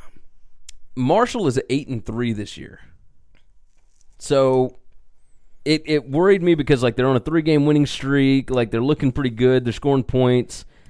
I wonder how fired up Virginia Tech. Like Virginia Tech needs this to go to a bowl game. That's what. I, I think Virginia Tech needs this game. Yeah, I think. I mean they they need it to go to a bowl game for sure. That's why they rescheduled. Uh, game number five for me, and then you've got one more after this, right? Got one more after this. I have got East Carolina at NC State. I'm taking NC State minus 24. The last three seasons, East Carolina 0 8 against the spread on the road against teams with a winning record. You take out the UConn game, East Carolina has been outscored by 28 points per game in their last six losses. Their last game of the year against Cincinnati, they got beat 56 to 6. Uh, NC State is is very comparable to Cincinnati. I mean, NC State had more all ACC guys than Clemson did this year. So, talent advantage, NC State, home advantage, NC State. East Carolina might just be ready to get this season over with. 24 seems like a lot of points. Doesn't matter to me. I'm laying all of them. Give me NC State. Give me the uh, the Wolfpack. I, I went back and forth in this game so much. I'm I'm riding with Chris Petersen. I'm going to take Washington minus six. I don't like betting against Utah. I really like watching this Utah team, but I I just like Chris Petersen. I think he's one of the best coaches in the country. I think he'll have his guys ready to play. Give me Washington. No real reason behind it. I just went back and forth on this. I wanted to bet this game because I I'm gonna watch a lot of this game. It's a Friday night game. I yeah, I, I think I like watching both of these teams. This has been my Pac-12 after dark like teams if they're playing in it, I'm watching it all the way through. And Two and- defensive-minded and I've seen- teams. Yeah, I've seen a lot of both of these teams all year. I I think they're pretty even, so so I should be taking the team with the points. I well, like but both. Washington beat them at Utah by, yeah, but by that 14 that early. was early in the season, And a whole different yeah, Utah team. yeah, this Utah team is totally different. It- and I like both coaches, but liking one coach and thinking Chris Petersen's a top five coach in the country are two totally different concepts. I I really really respect Chris Petersen. What he's doing at Washington's pretty amazing. I'm I'm gonna ride with him. I'm gonna bet on them. That's, can understand that's, that. That's my last pick. It uh, it makes sense. It makes sense. All right. Uh, do we want to recap them? Yeah, let's re- roll through. Let's let's roll through for uh for the last college football weekend of the year. Uh, I've got Northwestern plus 14 and a half, Memphis plus three and a half, Texas plus seven and a half, Stanford minus two and a half, and NC State minus 24. Got Cal plus two and a half. I've got Northwestern plus four, and- 14 and a half. I've got Pitt plus 26 and a half. Virginia Tech minus four and a half. And Washington minus six. I like it. I like it. All right. As always, we've given you all the information you need to be a winner. Go down to Tunica, Mississippi, put some action on your favorite plays, do the damn thing. Go over to tunicatravel.com for more information on all six of their incredible sports books. Go over to winningcureseverything.com. Put in your picks for the football picks contest. You can win some awesome prizes. The prize will be listed up there whenever you go. Uh, yeah, this has been a, a fairly decent season. Not as great record wise in college as we wanted, but a whole lot of fun for our first season on YouTube. We will, of course, be continuing with the bowl season and, and all that wonderful stuff. We'll go through the playoffs, everything else. Make sure you hit that subscribe button. We ain't going nowhere. We still gonna be here doing the show, doing the thing, giving you picks and whatnot. Keep chiming in, keep doing your thing. As always, seven and O in the comments. You can get in. We'll put you on the show. We'll let you tell everybody what they need to be picking. Because if you go seven and zero, I mean that deserves a little bit of recognition. I think. I think. All right, as always, hit subscribe, listen to us on the podcast. We will see you guys the next go round. It's time for the rundown. Remember, check out winningcureseverything.com. You can give us a like on Facebook, facebook.com slash winningcureseverything. You can follow us on Twitter at winningcures. You can follow myself at Gary WCE. You follow me at Chris B. Giannini, C H R I S B G I A N N I N I. You can also email the show that's winningcureseverything at gmail.com. And we now have a voicemail line. That number is 551 226 9899. If you want to call and bash us for talking bad about your favorite team, or praise us, or just tell us about how awesome your team is doing, leave us a voicemail. That number again is 551 226 9899, and we may toss it on the show. Thank you for supporting this show, and until next time, Have a good one, guys. Hey, don't forget, subscribe to the Winning Cures Everything podcast on iTunes and make sure you leave a review. For every 25 written five star reviews we get on iTunes, we are donating to St. Jude's Children's Hospital and Le Bonheur Children's Hospital in Memphis, Tennessee. So subscribe and review on iTunes, SoundCloud, Google Play, and all your favorite podcast apps. Remember, the Winning Cures Everything podcast.